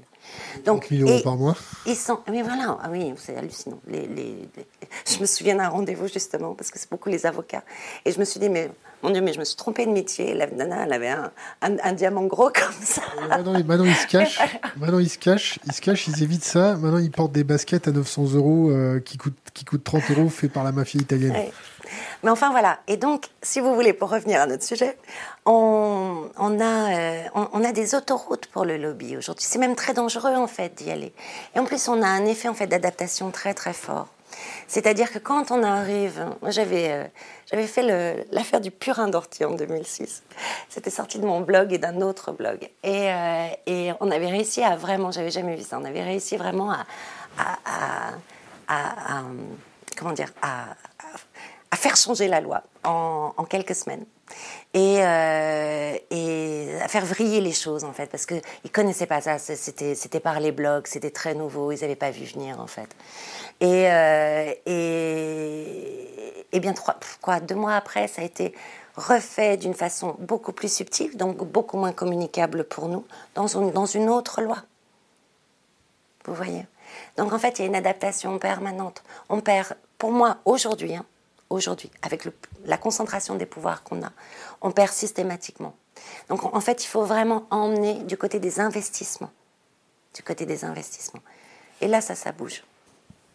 Un, courant politique en particulier Est-ce que vous pensez que, par exemple, euh, Europe Écologie Les Verts, euh, c'est que des apparatchiks qui se placent là et qui, qui, qui blablatent autour de l'écologie pour euh, rayonner, mais quand même garder leur statut de politique Ou est-ce qu'il y a vraiment encore des moines bénédictins qui pensent à l'intérêt général, qui pensent à à la terre, à notre biotope euh, Est-ce qu'il y a vraiment... Euh, parce qu'en général, on les repère bien. Hein.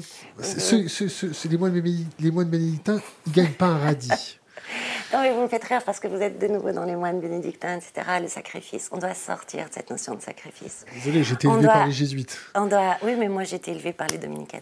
On a, on, on doit sortir de cette notion de sacrifice parce que, parce que justement ça va, ça va à l'encontre de ce qu'est vraiment l'écologie en fait, quand vous regardez ce qui se passe, ça nous amène une économie, d'ailleurs Gaël Giraud vient de le dire, de surabondance. Et, euh, on a du mal à penser ça. En fait, ça nous amène des opportunités économiques, sociales, euh, euh, individuelles, incroyables. incroyables. Mais parce qu'on a toujours cette vision de l'écologie comme un sacrifice. On, on l'a, on l'a, même les écologistes, on a, on a, quand vous entendez le, discours majoritaire écologiste, il est toujours à se comparer au monde d'avant.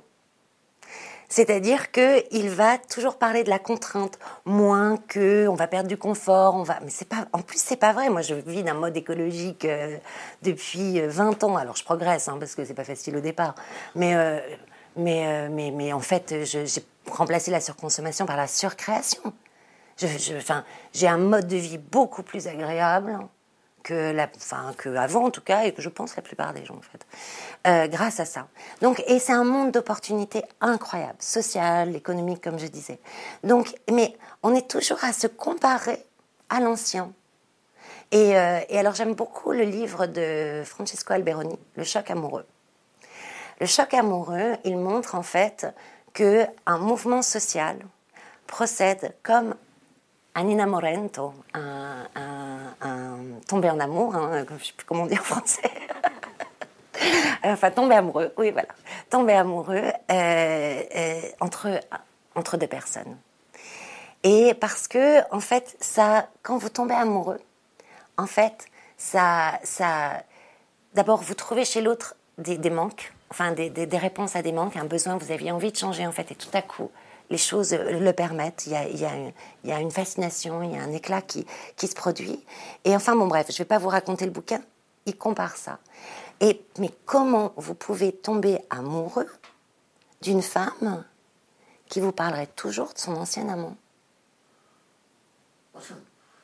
Pas possible. On doit rompre avec ça. On a un autre imaginaire à proposer. Il y a une chose dont je suis convaincue, c'est que c'est clair qu'on ne laissera pas une terre comme on l'a reçue. Vous avez des enfants? Oui, j'en ai trois. Vous les avez fait avant ou après avoir pris conscience que c'était compliqué? Euh, Non, ben moi j'ai fait mes études pour ça. Hein. Je suis tombée dans la marmite très très tôt. Euh, donc non, tous après, oui. Mais il y en a, y a quand même, après le deuxième, euh, j'avais lu des études, des études géologiques et notamment sur, enfin voilà, la crise qui nous ressemble le plus, c'est la crise du précambrien. plus de 95% de la vie euh, sur Terre a disparu et même des structures de vie sur Terre ont disparu, ce qui n'a s'est jamais produit euh, dans d'autres crises biologiques. Et nous, on va beaucoup plus vite et on est à peu près au même, euh, enfin, on est à peu près les mêmes causes. C'était aussi une cause carbonée. Bah, c'est naturel, ça va remettre la balance à zéro. Euh, ouais, enfin, moi, je, vous savez, moi j'aime bien, moi j'aime bien vivre sur cette terre. J'ai juste, j'ai juste envie de continuer à vivre là et avec mes enfants, quoi. Donc, mais quand j'ai vu ça, là, j'ai compris que oui, on pouvait vraiment changer les équilibres écologiques globaux et qu'on pouvait disparaître et ça sera pas autour d'une tasse de thé. Là, vraiment, vraiment. Et là, bon sang, euh, là, j'ai pleuré pendant trois semaines d'avoir fait mes deux premiers enfants. Et puis, vous savez, la vie fait que, comme je voulais pas d'un. En fait, c'était un deuxième mariage et je voulais pas d'un enfant unique, euh, eh bien, on en a fait un deuxième. Donc, un troisième. La vie vous rattrape. Pas moi, c'est mon cas, en tout cas. pense, question de Pierre. Euh, pense-t-elle que nous avons les capacités de réaliser ces idées dans notre société individualiste? Alors j'en suis persuadée parce que, euh, un, tout existe déjà. Moi, je suis partie que de l'existant. J'ai montré que les principes et les lois et comment ça pouvait rentrer en synergie. Donc la puissance potentielle du truc. Donc je ne suis partie que de l'existant. Et euh, ça a plus de 50 ans, cette histoire. Donc on a les deux générations nécessaires au changement derrière nous. Donc c'est partout, dans tous les pays, partout où vous habitez, vous avez des acteurs de ce type. Donc les maires sont en train de prendre conscience, donc on va pouvoir avoir des choses. Et mais il faut quand même accélérer, ça c'est sûr. Hein. ça, il faut, s'y mettre maintenant. Mais non, mais le dernier rapport de 1,5 degré quand même, hein, c'était très important que le 1,5 degré soit remis au goût du jour. C'était ce qui avait été demandé. Enfin bref, dit, euh, dit euh, donc en fait bon, le, 1,5 degré. Ici on est sur Sync d'accord. On a le temps on, est là pour. On a le temps. On a longtemps parlé du 2 degrés Celsius. En fait, le 2 degrés Celsius n'était pas un consensus scientifique, il était un consensus politique. Et euh, où on disait qu'en effet, à partir de. Les scientifiques disent qu'à partir de 2 degrés, on ne sait vraiment pas. Enfin, on a des effets euh, probablement de, seuil qui nous emmènent à 4, 6, 8 degrés. C'est d'ailleurs ce qu'ils viennent de rappeler. Euh. Et, et, donc le 2 degrés a été un consensus politique. Et à Copenhague, en 2009, moi je suivais les négociations euh, pour, euh, pour euh, des journaux internet d'ailleurs. Et eh bien, on a eu une manifestation énorme dans le centre des négociations des, des, pays insulaires les plus, enfin les pays les plus menacés par le changement climatique, insulaire, subsaharien, etc., pour imposer le pour demander le 1,5 degré qu'ils n'ont pas eu. La COP 21, grâce notamment au Commonwealth, a permis de remettre le 1,5 degré euh, sur la table. Et ça, c'est très important parce que la différence. Donc, du coup, on a eu un rapport du GIEC sur le 1,5 degré. Et on voit, qui est paru fin 2018, et on voit que la différence entre d'abord le 1,5 degré est toujours tenable. Il faut, il faut se manier, mais il est toujours tenable. Et la différence des dégâts entre 1,5 degré et 2 degrés est absolument gigantesque. Et donc, le 1,5 degré euh, la présidente du rapport, euh, Valérie Masson-Delmotte, dit chaque mois compte. Chaque mois compte. Et c'est très bien qu'une pandémie comme le Covid, par exemple, nous oblige à réfléchir aujourd'hui parce que parce que on a des ruptures comme ça qui nous permettent de, de, s'exprimer sur ces choses-là, de, de, réfléchir dans une dans une dans un choc collectif. Deux, elle, euh, elle dit en fait, euh, enfin, le, rapport montre combien, en effet, les techniques régénératives vont être très importantes et qu'ensuite, 80% des solutions sont locales et dépendent d'une gouvernance collaborative. On ne doit pas attendre. Les solutions les plus, ça veut dire quoi ça? C'est que les solutions les plus efficaces viennent de nos territoires et donc de notre capacité d'agir et d'échelle. C'est très très important ça. On est formaté devant un problème aussi grand, de demander évidemment aux plus grands, aux plus puissants, etc., de prendre en charge le problème. Mais non seulement, concrètement, ils ne le prennent pas en charge. On continue de voter. ça, c'est important de continuer de voter, hein, parce que quand on voit, quand on a un Bolsonaro, par exemple, ça change les choses aussi. Hein, euh, donc, il vaut mieux voter. Mais non seulement ils ne prennent pas en compte le problème, mais en plus les solutions. Parmi les 80% des solutions viendront du local, sont dans le local. Question de YouFolk, euh, qui est revenu euh, très en forme. Euh, elle serait prête à conseiller Monsanto? Ben non. ne serait-ce que pour des raisons financières.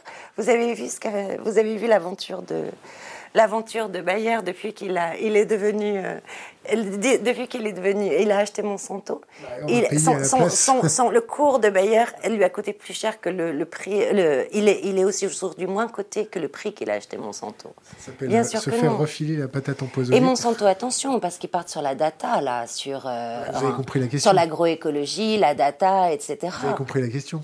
Oui, oui, mais c'est très. Non, mais il faut le. Alors ça, peut-être que les gens savent pas, mais Monsanto part sur la data la possession des datas, l'agroécologie. Alors en plus, en plus, il se trouve que non, non, mais en plus, il se trouve qu'en effet, le Roundup, Le Roundup est aujourd'hui appelé par les, par les agroécologues eux-mêmes, enfin les paysans agroécologistes eux-mêmes, le quatrième pilier de l'agroécologie. Oui, oui, vous allez. Pas de diffamation des sources, attention. Hein. Euh, ah, j'adore ce magazine. Moi, je suis agronome hein, au départ. Euh, ils ont TCS, technique Technique culturelle simplifiée.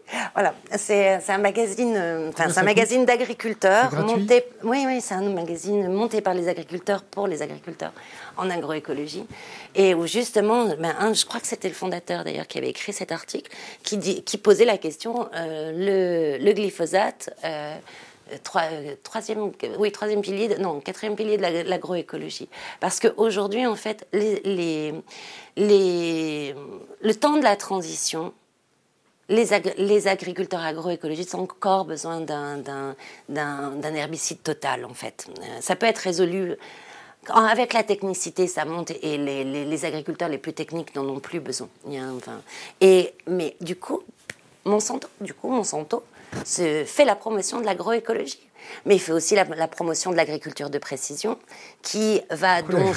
L'agriculture de précision, c'est un tracteur bourré de capteurs et euh, sur euh, sur la disponibilité des sols, enfin en eau, machin, etc. Enfin les, les ravageurs ceci et qui prend la data qui vous permet en effet de, de, de, de, de prévenir euh, des attaques de ravageurs, etc. Mais en, en, en, en en possédant toute la data des agriculteurs, ce qui fait que là, déjà, on a, des agriculteurs en Amérique du Nord qui se sont battus contre Monsanto parce qu'ils n'avaient plus aucune, euh, aucune, ils étaient non seulement, euh, un fournisseur quand même important, mais en plus, qui pouvaient prévoir leur rendement, leur chiffre d'affaires, leur machin, qui les, les prenaient pieds et poings liés. Non, surtout pas. Question, question alors euh, qui est sortie de son contexte. À mon avis, ça doit être une question euh, sur les politiques et sur le changement de système. Quelles sont nos armes? Nos armes, c'est quoi? C'est notre portefeuille? Nos armes, c'est quoi? C'est euh, notre bulletin de vote? Nos armes, c'est quoi? C'est une fourche bien pointue? Non, surtout pas, justement. La violence et la force des faibles? Non, je pense que justement, on doit vraiment casser avec avec euh, cette idée que euh, cette culture du chef, cette culture de la peur. Parce que quand, une quand vous avez peur de l'humain, si vous avez peur de l'humain, la masse vous fait peur. Vous dites, mais il faut un chef pour pouvoir contrôler cette masse. Un Kaiser. Et, et plus, vous, plus il sera dominant, on le voit très bien avec Trump, eh bien, plus il sera dominant, plus en fait il vous rassurera.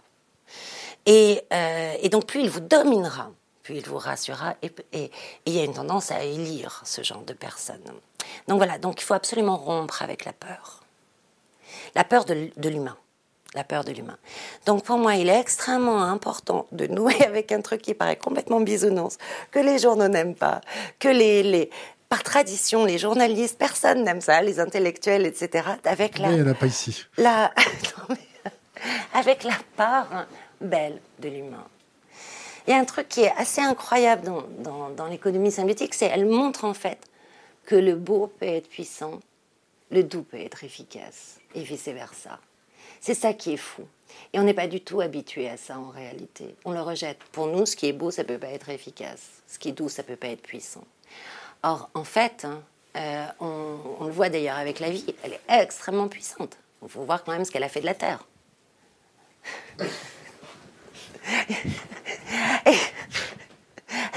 C'est malin, il fait private joke et il n'y a que moi qui suis à l'écran. Parce que j'ai mon. Alors, je donne le private joke. J'ai mon réalisateur qui est beau et puissant à ma droite et qui est tout doux. Donc, il faut croire en ça, il faut renverser cette, cette vision-là. Sinon, sinon on, voilà, cette peur de l'humain. Il faut savoir exactement ce qu'on est capable de faire. Je pense que le XXe siècle, avec la quantité de génocide en plus qu'on a fait au XXe siècle, le montre très très bien. Mais il ne faut pas s'arrêter là-dessus. Il faut voir l'autre potentiel que l'on a. Ça, c'est très important de nourrir ça.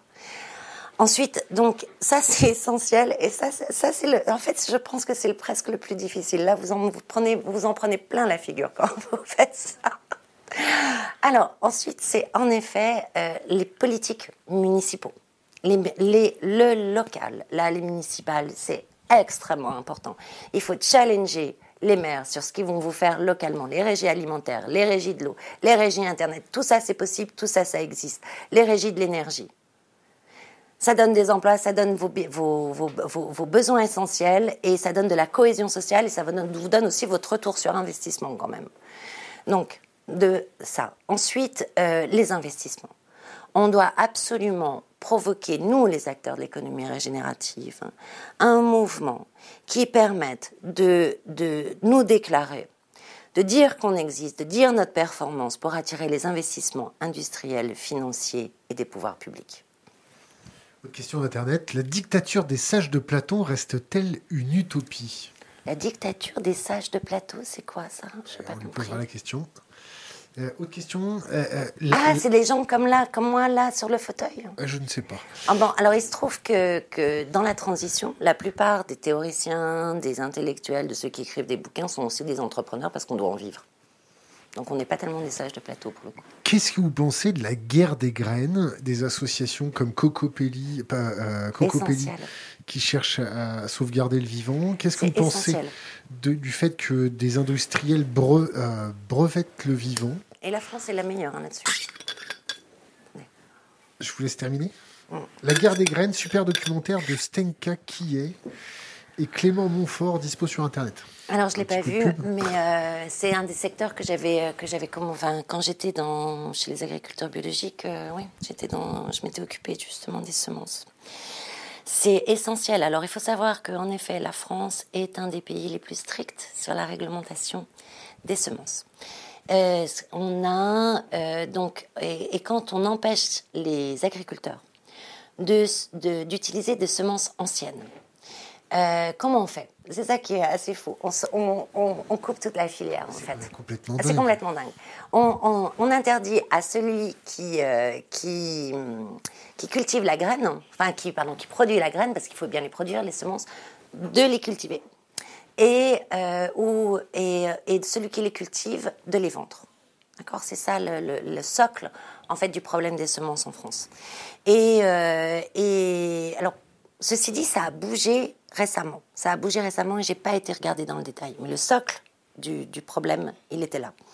Et, euh, et en fait, pourquoi c'est insupportable? Parce que c'est notre autonomie. C'est notre dernière autonomie.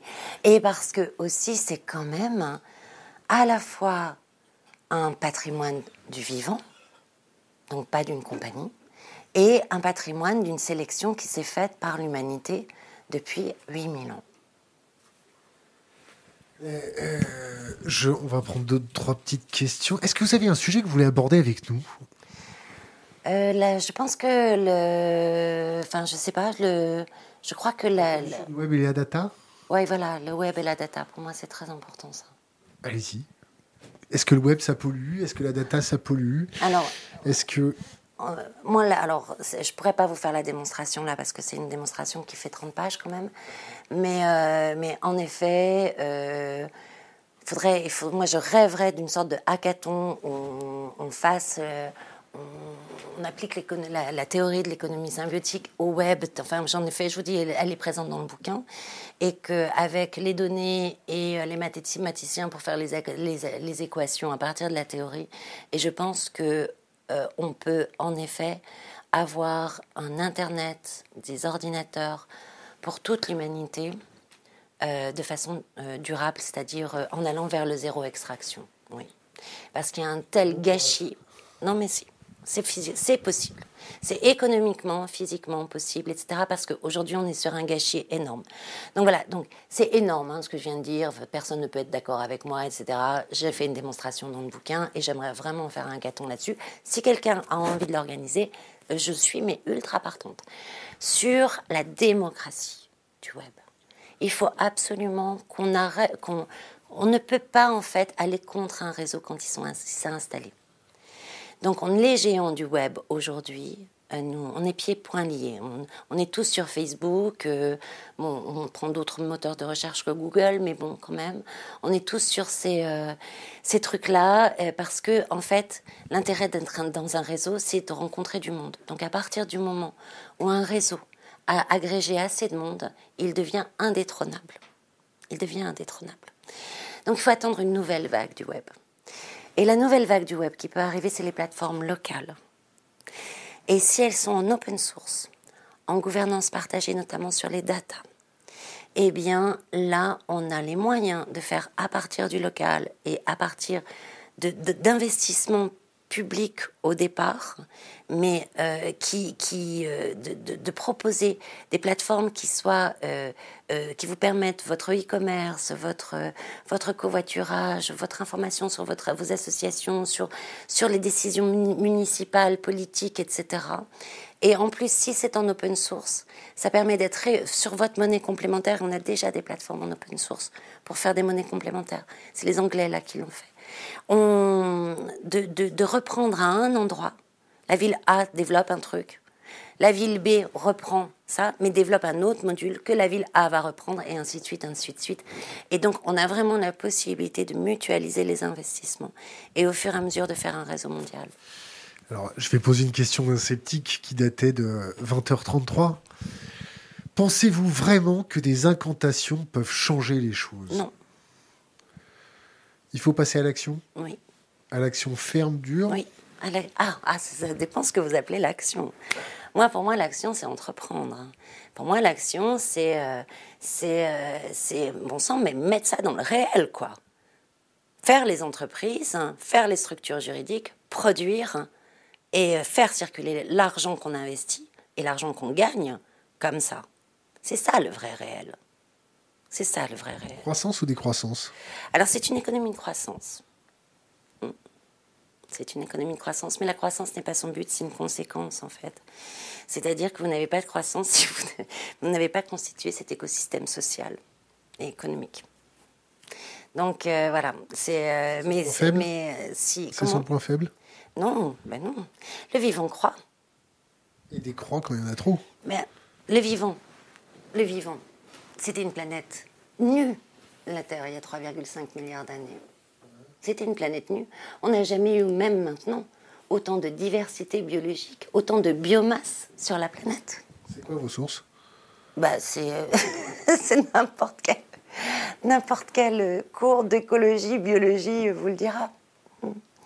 Et, euh, et, euh, et, quand on a eu des ruptures, en fait, euh, comme la cyanobactérie, comme, comme la, mitochondrie, qui ont amené des ruptures du type la photosynthèse, la respiration, des ruptures énergétiques en réalité, qui ont, ont favorisé une, une, efficience de l'énergie, une productivité. Elles sont devenues plus denses, plus industrieuses.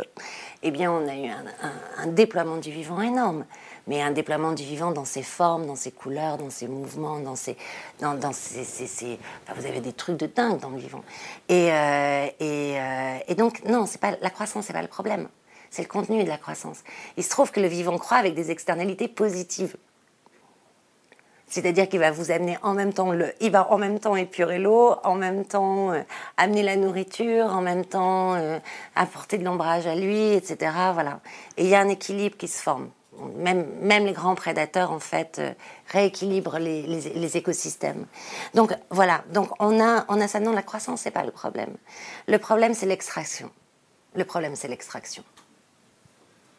Et en fait, je sais que il faut, faudrait du temps, en fait, mais il faut lire le livre. Mais en effet, la, ces, modèles de, ces modèles de réassemblage, etc., au niveau local, c'est des échanges économiques mais euh, qui sont sur la réutilisation et pas sur l'extraction. Notre croissance aujourd'hui se fait sur l'extraction. Une question qui n'a rien à voir. Les chasseurs, c'est des amis ou c'est des ennemis? Ah ben, enfin, ça dépend des équilibres, hein, mais en tout cas, il est clair qu'aujourd'hui, c'est, carrément des ennemis. Dans, l'état dans lequel est la biodiversité, c'est carrément des ennemis.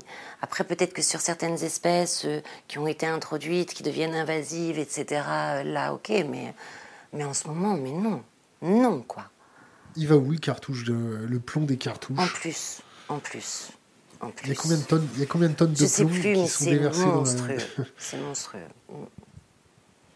Euh, pourquoi pense-t-elle que le nucléaire est dangereux? Parce qu'il est mutagène, parce que lorsqu'il explose, il vous irradie toute une population, il immobilise des terres, et souvent des terres fertiles, puisque c'est dans des, des, zones quand même euh, assez peuplée. Vous regardez hein, le risque nucléaire en France, on est à peu près tous concernés. Croyez-vous qu'on a encore le temps, entre parenthèses, effondrement? Je ne sais pas. C'est bien pour ça qu'il faut agir, si on savait. Alors, question de Abalo. Le problème n'est-il pas démographique? Pour l'interrogation. Si on était un million sur cette terre, le problème ne serait-il pas résolu? Dans, on, a, on a discuté de ça avant. Et puis. Euh, il a dû prendre le direct en, cours. On arrive à la fin de notre, de notre interview. Est-ce que vous avez des, des livres à nous conseiller? Trois? Alors, euh, Le choc amoureux de Francesco Alberoni. Je pense que ça, c'est vraiment essentiel à tous ceux qui, qui souhaitent euh, que ça change. Euh, là, j'ai découvert Penser la Terre, qui en fait fait une synthèse de, de nos rapports au vivant, en fait, entre les différentes courants philosophiques, des grandes civilisations, en fait, philosophiques, mythologiques, spirituelles, etc et que je trouve euh, vraiment euh, prodigieux. Ça répondrait à votre question sur les indigènes, d'ailleurs, je pense. Euh, donc, les Pensées la Terre, j'ai trouvé vraiment un bouquin, un bouquin de synthèse merveilleux. Et puis, et puis, parce que je crois qu'il faut vraiment faire monter la pensée écoféministe en France, qui était un vrai tabou. C'est quoi une pensée écoféministe? C'est, je suis tombée dans le tabou, hein, moi, alors qu'en fait, je me rends compte que je suis écoféministe depuis toujours. L'écoféminisme, c'est reconnaître, c'est un mouvement américain qui pense l'effondrement, qui naît dans les années 70, et féminin, et qui, euh, qui, qui, en fait dit que les, euh, les, causes de la domination de la Terre et donc de la crise écologique sont les mêmes causes que la domination des femmes et de toutes les populations dominées euh, dans le monde. Donc ça fait beaucoup en fait. Et, euh, qui, est vraiment fabuleux. Euh, c'est le, mouvement de pensée qui, réforme le plus et sur le fond et sur la forme en fait la pensée, euh, la pensée occidentale. C'est un des plus riches. Et donc le troisième ce serait Révél obscur de Starhawk, qui est très dérangeant et qui est très interpellant. C'est magie, femme et politique. Il y a encore une question d'ailleurs. Total qui se rapproche des grandes écoles à Saclay, on en pense quoi? On fait quoi? J'ai pas bien compris, pardon. Total, ah. l'entreprise Total, qui se, qui se rapproche des grandes écoles à Saclay, on en pense quoi? On fait quoi? Ben, je pense que devant des entreprises comme ça, il faut vraiment pas. Euh, le problème, euh, le problème de Total, par rapport à Total, c'est qu'on continue d'utiliser du pétrole. Donc voilà. Donc c'est un peu nécessaire quand même. Carburant, bah, c'est ça. Donc euh, c'est facile de de, de, enfin voilà, de toujours dire total, total, total. Mais voilà, tant que on a une économie qui est tributaire du pétrole et qu'on n'a pas entrepris, comme je vous disais, produit, etc.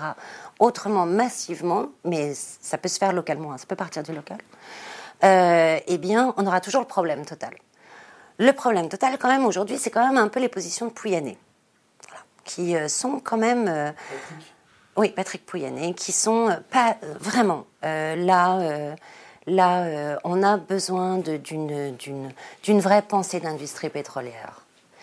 Aujourd'hui, l'industrie pétrolière, on ne peut pas faire sans même si on voudrait. Et moi, la théorie de l'économie symbiotique, elle, vraiment, les énergies fossiles, d'ailleurs, elles ne sont. Oui, non ça, enfin voilà, ça, disparaît d'ailleurs les énergies fossiles. C'est vrai que ça disparaît. Mais euh, c'est dans une économie symbiotique parfaite. Hein. Mais entre temps, de toute façon, on a besoin du pétrole. Donc on a besoin de ces acteurs-là. Et on a besoin de, les mettre face à leurs responsabilités sociales et à la capacité d'investissement qu'ils ont à la capacité d'organisation aussi qu'ils ont, parce que ces grandes entreprises ont une grande capacité d'organisation, et, euh, et de, de, voilà, de, les mettre devant leurs responsabilités, et, de faire, pourquoi pas, enfin je veux dire, ils sont tous embêtés là avec leur raffinerie, leur station essence, etc. Euh, ils ont une vraie euh, qui ferme, donc ils, ils, sont obligés de redistribuer, enfin ils sont obligés de s'occuper du territoire hein, contractuellement.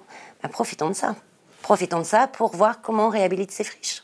Et de façon, euh, de façon écologique, sociale et, économique. Des nouveaux investissements. Je, peux prolonger un peu l'interview en même temps on, s'est toujours sorti, on s'est toujours sorti d'un choc économique, d'une récession par une surconsommation énergétique. Comment vous pensez qu'on va sortir euh, du choc économique qu'on est en train de se prendre? Est-ce que vous pensez qu'on va appliquer un peu de vos idées avec euh, des idées un peu plus écologiques Alors je vais vous répondre déjà au Ou est-ce qu'on va refaire le monde d'avant mais en pire Alors on, vit un truc inédit pour l'humanité. Hein. On vit une crise écologique. La dernière c'était il y a 64 euh, millions d'années. Nous on en a au maximum 6-8. Donc on ne l'a jamais connu. Hein. Donc remettons le temps qu'on vit. On n'a jamais connu ce temps-là. Donc le choc du vivant, les, chocs euh, qu'a connu le vivant, justement, c'est très, très intéressant parce que quand je vous parlais de la, de, la de la cyanobactérie, de la mitochondrie tout à l'heure, ils ont fait partie des méthodes de résilience par rapport à des chocs du vivant. Et euh, la cyanobactérie, par exemple, avant de produire l'oxygène qui, qui, a, qui, a, qui a fait l'explosion de vie sur Terre, elle a, elle, a, elle a produit une extinction massive parce que c'était un déchet. Et personne ne savait utiliser l'oxygène, quoi. Donc, euh, et même pas elle d'ailleurs. Donc c'était une catastrophe écologique. Et, euh, et finalement, elle, voilà, la, la, et pourtant, elle est à l'origine de la photosynthèse. Elle est à l'origine de la photosynthèse. Et ce qui l'a sauvée, c'est la mitochondrie la mitochondrie qui installe une symbiose parce qu'elle, elle permet d'utiliser l'oxygène qu'elle amène dans la réaction chimique et de, sortir le CO2 que lui, le végétal, absorbe. Et, et là, deuxième boom énergétique. Deuxième boom énergétique sur l'efficience, en fait. Et donc, et deuxième boom de croissance. Donc ça, c'est quand même intéressant, vous voyez. C'est-à-dire que elle n'a pas utilisé plus d'énergie, mais elle a utilisé d'autres modes et qui ont, euh, qui ont permis de résoudre la crise. Alors, sur la crise économique actuelle, eh bien, euh, c'est difficile. On peut pas, on peut rien prévoir en fait, et euh, on peut rien prévoir. Ce que je crois, c'est que ça dépendra énormément, notamment. Euh, des réactions de la population, de la solidarité qu'il va y avoir localement, etc. Et de, de la fabrique de sens. Je, vous coupe. Parce que, attendez, parce que si on est dans des mécanismes de peur, on va tomber dans des, dans des, dans des gouvernements qui ne seront pas du tout écologiques. Donc là, pas je, je, me permets de rebondir avec une question d'Internet de Pape Diouf. Comment moi, jeune de 19 ans, je peux aider à ce renversement? Ah ben alors déjà, franchement... Euh, ouf, heureusement que les jeunes sont là, quoi. Heureusement qu'ils font la grève du lycée en disant euh, à quoi ça sert que, que j'étudie des choses qui, alors que vous me foutez en l'air mon avenir. Franchement. C'est légitime? Mais totalement. Puis alors, c'est une de celles qui, qui, qui vulgarise le mieux les discours scientifiques. Faut le savoir quand même. faut arrêter de dire que.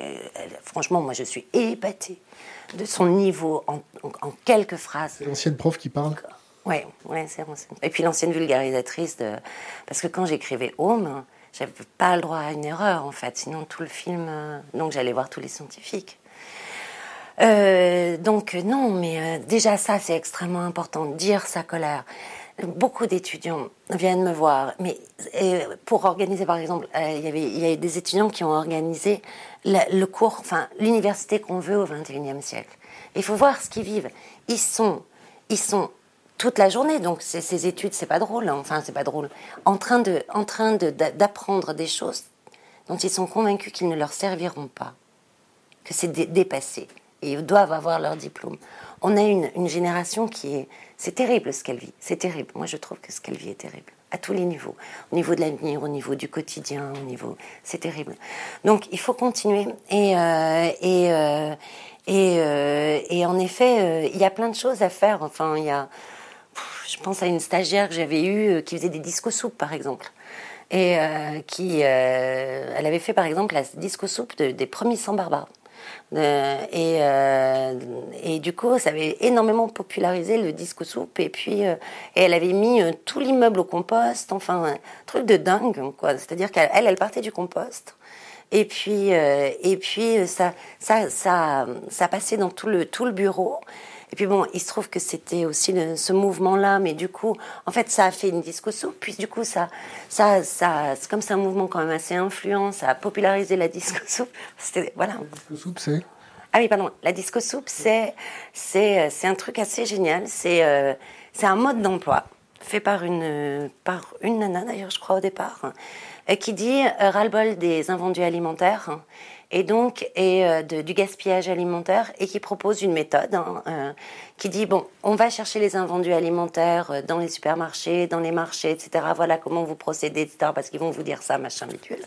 Vous les, on les utilise pour une soirée où on cuisine avec en musique. donc l'idée de d'être ensemble pour cuisiner et que ce soit la fête. Donc c'est pas du tout l'écologie du sacrifice.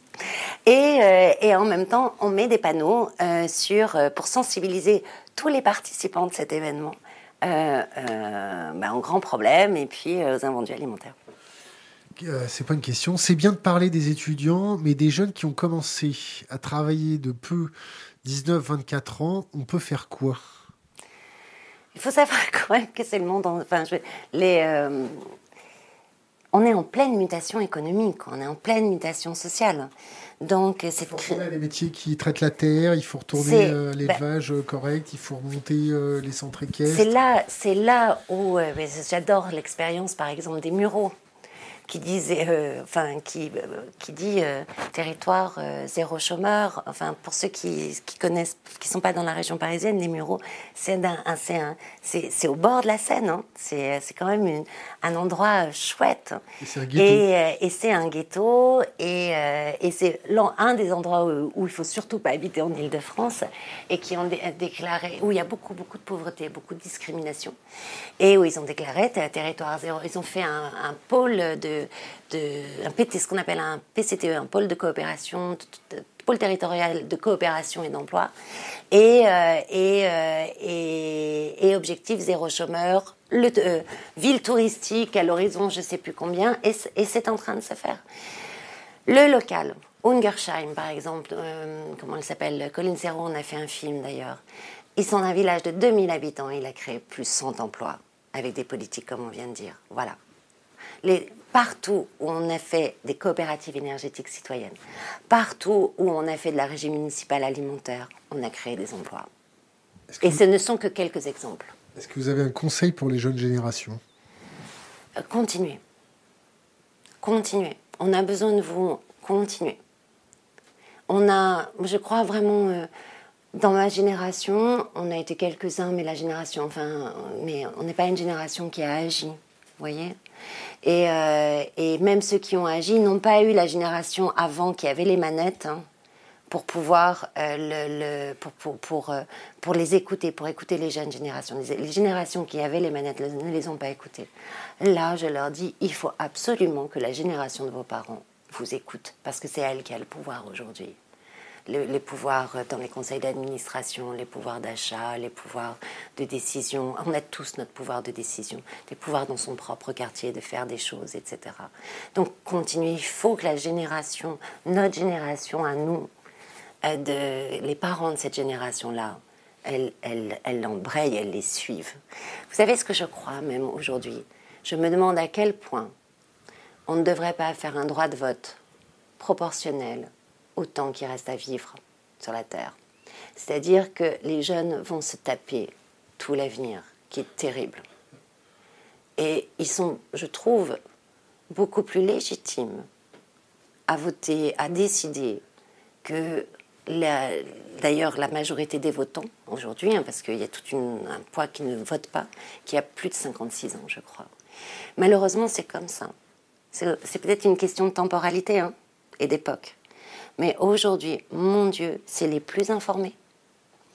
Ils savent entreprendre d'une façon de folie. Ils ont le nouveau mindset. Et, euh, et c'est eux qui vont gérer la catastrophe. Isabelle Delannoy, merci. Je vous en prie, c'est moi. Merci.